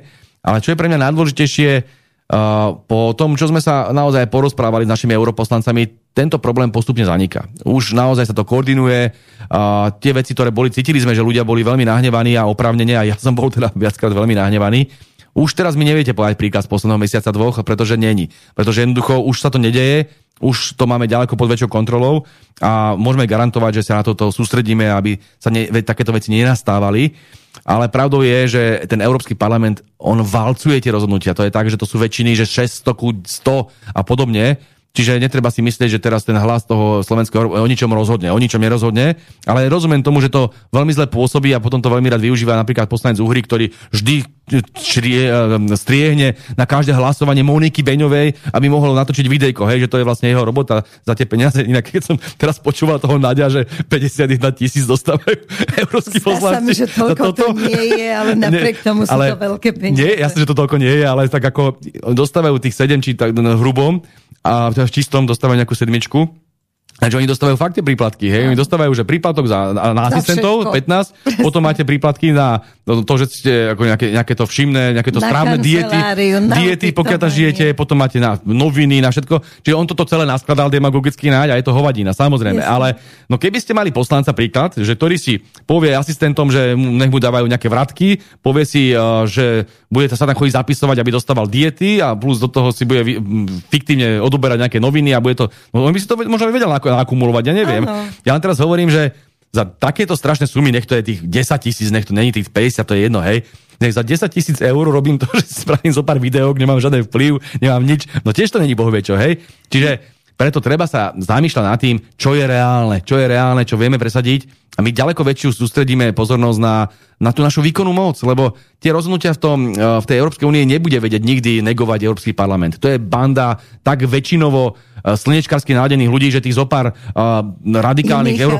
vedia niečo povedať, čiže on to nie je zase ne, bezvýznamné, treba tam vedieť, vedieť povedať, dojsť tam a povedať ten názor a ten slovenský záujem, ale tá kľúčová platforma je práve Rada. Rada Európskej únie a potom Európska rada, kde ten minister, alebo v prípade Európskej rady ten premiér povie a dosť. Toto nie, toto Slovensko vetuje. Ako to bolo v prípade Roberta Fica a migračných kvót. Tam je naša sila. Dobre, a mňa teraz vyrušuje to, že momentálne sa naozaj jedná o to po týchto voľbách, nielen akým smerom pôjde Slovensko, ale aká bude morálka na Slovensku a církev mlčí. Veď nemusia sa vyjadrovať k politike, ale prečo mlčí církev v otázkach hodnotového smerovania? Nechcem sa naozaj vyjadrovať k otázke církvy, lebo ja predsa len nie som, nie som za prvé veriaci to. človek a za druhé za, je to vec e, asi autonómna církvy, ktoré mali skôr vždy bližšie k iným stranám, ako je mhm. povedzme kresťansko-demokratické hnutie a podobne. Ale je pravda, že uh, asi by si aj oni mohli uvedomiť, že niektoré tie kultúrne otázky, ktoré sa dneska na Slovensku vedú, môžu dopadnúť veľmi zle, veľmi v ich neprospech, pokiaľ sa progresívci dostanú k moci. Takže uh, my sme dokázali vždy garantovať autonómiu cirkvi, dokázali sme mať s nimi korektný vzťah, dokázali sme mať uh, ten sociálny zmier, po ktorom voláme a myslím si, že toto je určite lepšia cesta k takej tej väčšej stabilite a poriadku na Slovensku, ako to, keď tu budeme viesť kultúrne vojny, keď tu budeme sa nenávidieť, lebo jeden chce hento, druhý chce tamto. Poďme vyriešiť náskôr tie sociálne, chlebové témy, poďme vyriešiť otázku mieru, poďme vyriešiť tie veci, ktoré, na ktorých závisí ľudský život. A potom sa zaoberajme tým, kde nie je zhoda, tak to násilu nepretláčajme. Jednoducho a sú to mnohé tie kultúrne otázky, ktoré sú veľmi ťažko, uh, uh, kde sa ťažko hľadá zhoda. No tak, tak to nerobíme násilu. Lebo keď, nejde o život. Keď budete znásilňovať ľudí pri tých kultúrnych otázkach, budete tu pretlačať tú, ideálnu, tú liberálnu ideológiu, no tak tí ľudia sa zbúria, budú znechutení a nebudú šťastní na Slovensku. Takže musíte naozaj hľadať v týchto veciach skôr taký postupný koncenzus a nerobiť to takýmto silovým, hlúpým, extrémistickým spôsobom, ako to robia progresívci. Našťastie celý svet upadá, nie sme v tom sami a myslím si, že dobre už bolo. A t- takže dostala sa nám sem otázka. Peter mi povedal, že uh, napísal nám niekto na ten náš informačný mail. Hey, je tu viac takých otázok viac. alebo postrehov. Uh, Pán Tibor, kvitujem rozhodnutie smerákov ignorovať pozvania do predvolebných diskusí v TV Vlastne pán e, Šimečka sa pred dvomi dňami vyjadroval, že vyzýva pána Fica na duel, myslím 3. septembra a Smer to odmietol, že má už obsadený termín. Potom vlastne vyšlo e, v SME tie články, že Fico nepristúpi na duel so Šimečkom a podobne, tak e, išlo o TV Markiza aj duel v TV Joj a predseda Smeru neprišiel do diskusie v TA3 my sme prijali rozhodnutie, že budeme bojkotovať televíziu Markiza. Do Markiz jednoducho chodiť nebudeme a sme z toho veľmi radi, pretože to, čo pachala Markiza na Slovákoch, keď ich nazývala dezolátmi, to máme ako odpustiť. Teraz je situácia, kedy nás Markiza potrebuje, pretože viete si predstaviť, ako bude mať sledovanosť, keď tam bude Šimečka s Majerským, hej, zaspí úplne každý pri tej televízii. Ale keby tam bol Fico s niekým, tak samozrejme všetci pozerajú. A teraz budeme Markize zvyšovať čísla sledovanosti a pomáhať im komerčne za to, čo nám páchali. Kedy mňa Kovačič pozval do diskusie? Nikdy som sa tam raz musel vlúpať kvôli uh, diskusii s Remišovou, si pamätáte? Čiže a prečo by sme mali my im vychádzať v ústretí? No neexistuje, je to hlasná truba americkej propagandy propagandy, ktorá nás nenávidí, nebudeme tam chodiť. A vyzývam aj každého uh, Slováka na Slovensku, nech jednoducho bojkotuje Markizu a nech to nepozerá. Nemá to zmysel. Uh, k tomu Šimečkovi, ja, ja nevidím dôvod, na čo zvýznamňovať toho, to chlapča, hej? Čo to je za človeka? Že to, je, to nemá žiadne životné skúsenosti, to je malé dieťa, ktoré ešte má dudlík v ústach niekde. Uh, jediná životná skúsenosť je, že robil uh, poslaneckého asistenta, podržtášku uh, Smerakovi uh, Zalovi v Európskom parlamente Mimochodom, jeho otec teraz hovorí, že sme všetci svine, takže asi aj ten Zala je svinia, a, ale nevadilo Šimečkovi mladému, že dostával od tejto svine výplatu. Zaujímavé. A teraz ja sa pýtam, na čo takéhoto človečika zvýznamňovať? Však to je úplne nepodstatný človek, to, je, to, to nemôže byť premer takéto niečo. Alebo tam ten druhý, ten, čo tam fetoval, ten Truban, alebo teraz čo, čo, budeme s nimi chodiť do relácií a aký to má dôvod? Ja s tým Trubanom pôjdem, ja s tým zase problém nemám, fajn, ale nemyslím si, že by viacnásobný predseda vlády Slovenskej republiky mali s takýmto chlapčekom do, do diskusie. Nemyslím si. Takže Robert Fico, Robert Fico robí veľmi dobre a myslím si, že uh, absolútne môžu vyplakávať, koľko chcú médiá. Keď nás nepozývali do diskusí, keď mňa osobne tu ostrakizovali, tak môžu byť dneska akurát tak ticho, keď my si zvolíme svoju uh, komunikačnú kampaň tak, ako chceme. Teraz ironická poznámka, kým Peter bude pokračovať, že som zvedavá, keď bude po voľbách a vy budete vo vláde, koľko razy vás dostaneme do alternatívy. Ja inak mám za to zúčinenie ako veľmi silné, že tak mňa osobne uh, dostanete určite, ale ja dúfam, že aj Roberta Fica a ďalších. Ja chcem oveľa viacej využívať alternatívu, lebo viete, My oni majú držíme. za prvé toto, ale za druhé aj to, že oni majú e, vlastne monopol na informácie, tieto markízy, tieto jojky, ktoré nás nenávidia. A prečo ja teraz trojka. mám s nejakou informáciou chodiť do denníka N alebo do smečka? Jasné, tam je ten pragmatický dôvod, lebo to chytí viacej ľudí. Ale chytí to naozaj viacej ľudí? Keď sa to naučíme na to, že ja budem tie kľúčové posolstva, už dajme tomu ako vládny politik, toho všetci potrebu- poviem to radšej slobodnom vysielači, alebo to poviem v hlavných správach, alebo to poviem v Zemavek a tak ďalej, hej. Uh, potom to budú musieť všetci pozerať, lebo tam budú vlastne počuť to, čo nikde inde nebolo povedané a prvý. Takže tu, ja by som tu uh, exkluzivitu týmto alternatívnym médiám dával, aby sa potom prevratila situácia na Slovensku. Taký je môj cieľ, uvidíme, ako to bude. No. Ďakujeme, Uvidíme, ako to bude. Budem vás držať za slovo. E, Je tu taký postreh od pána, alebo stiažnosť od pána Kornela a ešte jedného pána zrejme sú maďarskej národnosti a im sa nepáči, že v ktorom jazyku sa Soros vyslovuje Soros, lebo oni zrejme chcú, No, aby... môže byť Šer, Šoroš. No hej, ale ja som si všimol tých západných médií aj amerických hovoria bez toho mekčenia a trebárs, keď si pozrie staré správy aj u nás e, aj v Česku taktiež vyslovujú to tak e, podobne. Vlastne on sa volal pôvodne George Schwartz, e, takže to má zmenené mm. meno. Neviem. Takže či si chcete Teraz študovať je, či je Šoroš, lebo potom je pivný. tie pravidla zvyknem- maďarského Ja jazyka. zvyknem hovoriť Soros, tak sa to nejak zaužíva na Slovensku, je, ale a ono to je niekedy ťažké pri tých ľuďoch, ktorí majú rôzne pôvody, hej, lebo on je Američan, zároveň maďarského pôvodu. A teraz čo použijete? To máte jak e, so Stiglicom. Stiglitz je úplne zjavne nemeckého pôvodu z minulosti, takže všetci hovoria Stiglitz, ale on je Američan, takže to má byť Stiglitz. A takto to máte. Wallerstein. Poviete Wallerstein alebo Wallerstein? A Zuckerberg. Sú to isté, to, ako to máte, e, ja to rešpektujem, keď niekto hovorí uh, tak alebo onak, rozumieme si a to je Že najdôležitejšie. No. to je najdôležitejšie. Takže ospravedlňujeme sa, že to nehovoríme po maďarsky, ale hovoríme to svetovo. Tu je, že pani Emília sa pýta, pán Blá, teraz budete mať e, Európskej komisii pána Ševčoviča, on tam dostal, myslím, e, tým zelené, zeleným údelom sa zaoberať. Áno, Green A Deal. som zvedavá, ako sa postavíte proti nemu za všetky tie zelené díly. No my nemáme rovnaký názor, ako má Maro Ševčovič v mnohých otázkach, ale uh, ono treba chápať, že on nie je našim človekom. To, on je diplomat dlhoročný. Áno, niekoho sme nominovať museli do Európskej komisie a v mnohých otázkach naozaj sa správal veľmi kultivovane a veľmi fér a to treba povedať, že naďalej s ním máme korektné vzťahy, len má proste iné názory. On je súčasťou Európskej komisie, to, aby si to ľudia nepredstavovali. On nie je vyslanec Slovenska v tej Európskej komisii. On musel vyslovene prere, e, odrezať sa od Slovenska, lebo Európska komisia je federálny orgán. To znamená, že on reprezentuje Európsku úniu a nie Slovensko. A Európska únia v tých svojich bláznostách e, aj o vlasti tej environmentálnej politike a v tom zelenom díle pokračuje. No a je možno dobré, že máme tam človeka, ktorý aspoň v niektorých veciach dokáže niektoré veci vybaviť, ale nemyslím si, že on bude môcť ísť hlavou proti múru, proti celému tomu válu týchto radikálnych environmentalistov. Uh, určite si ale myslím, že bude lepší než Timmermans. Ten Timmermans to je katastrofa. To je, to je holandský politik neuveriteľne arogantný, ktorý práve túto agendu takým tým až hlúpým gretovským spôsobom pretláčal. Takže uh, nespoliehajme sa na to, že by Maro Ševčovič ochraňoval národné záujmy Slovenska. To si musíme ochrániť sami. On tam je ako európsky politik, ktorý nemá so smerom nič spoločné. Len to, že sme ho kandidovali na prezidentský uh, post ako diplomata, ale naozaj dištancujeme sa od jeho názorov. Naozaj to nie je politik strany Smer. Máte aj v tomto smere jasno, v tomto smere Green Dealu, ktorý je často šialený? My sa musíme v prvom rade zamerať na slovenské národné záujmy. Tam, kde sa dá chrániť príroda, chránime ju, lebo sme, chceme ju chrániť, samozrejme, ale nemôžeme to robiť na úkor záujmov našich pracujúcich ľudí, našich robotníkov a tak ďalej.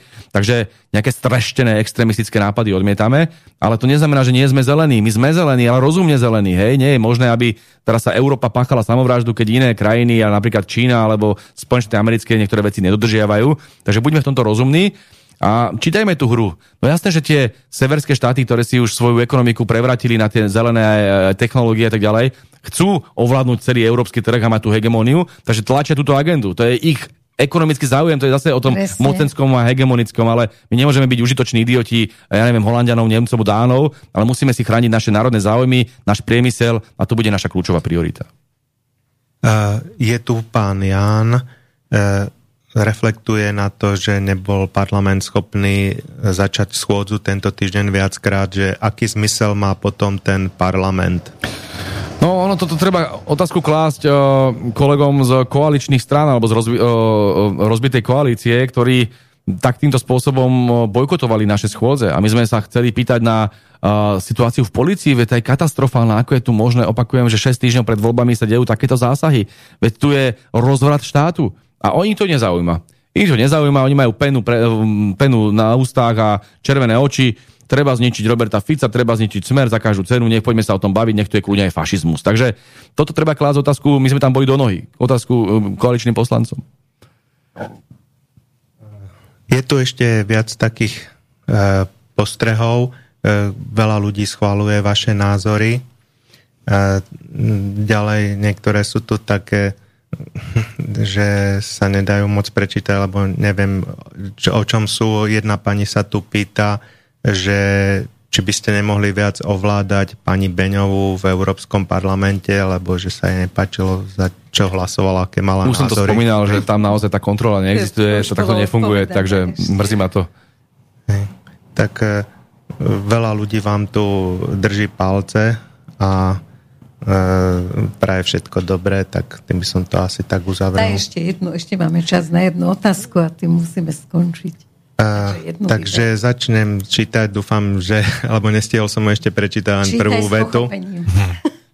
Pán Laco, len ma tak napadlo, ja osobne s tým, čo ste povedali, súhlasím, ale už sa cítim dosť unavený. Pritom viem, že moje okolie je čoraz viac agresívne jedný voči druhým.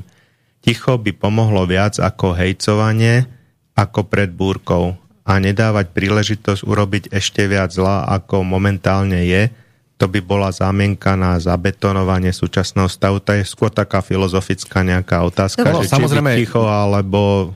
Je, je samozrejme vyjadro. pravdou, že, že mnohým ľuďom vyhovuje taký ten komornejší, príjemnejší štýl, však napokon každý človek má v sebe to, že chce mier, že chce zmier, že chce mať pohodu. Takže áno, na druhej strane ľudia sú frustrovaní a nahnevaní a to nie je taká nejaká akademická frustrácia. Oni sú naozaj na dne. Vy, keď jednoducho máte ten dôchodok 400 eur a musíte zaplatiť lieky a musíte zaplatiť potraviny, všetko zdražuje, nie je dostupné, u, u lekára máte ponižovanie, nevedia vás vy, vyšetriť a tak ďalej. Všade platíte, sociálna situácia katastrofálna. Len príklad, hej.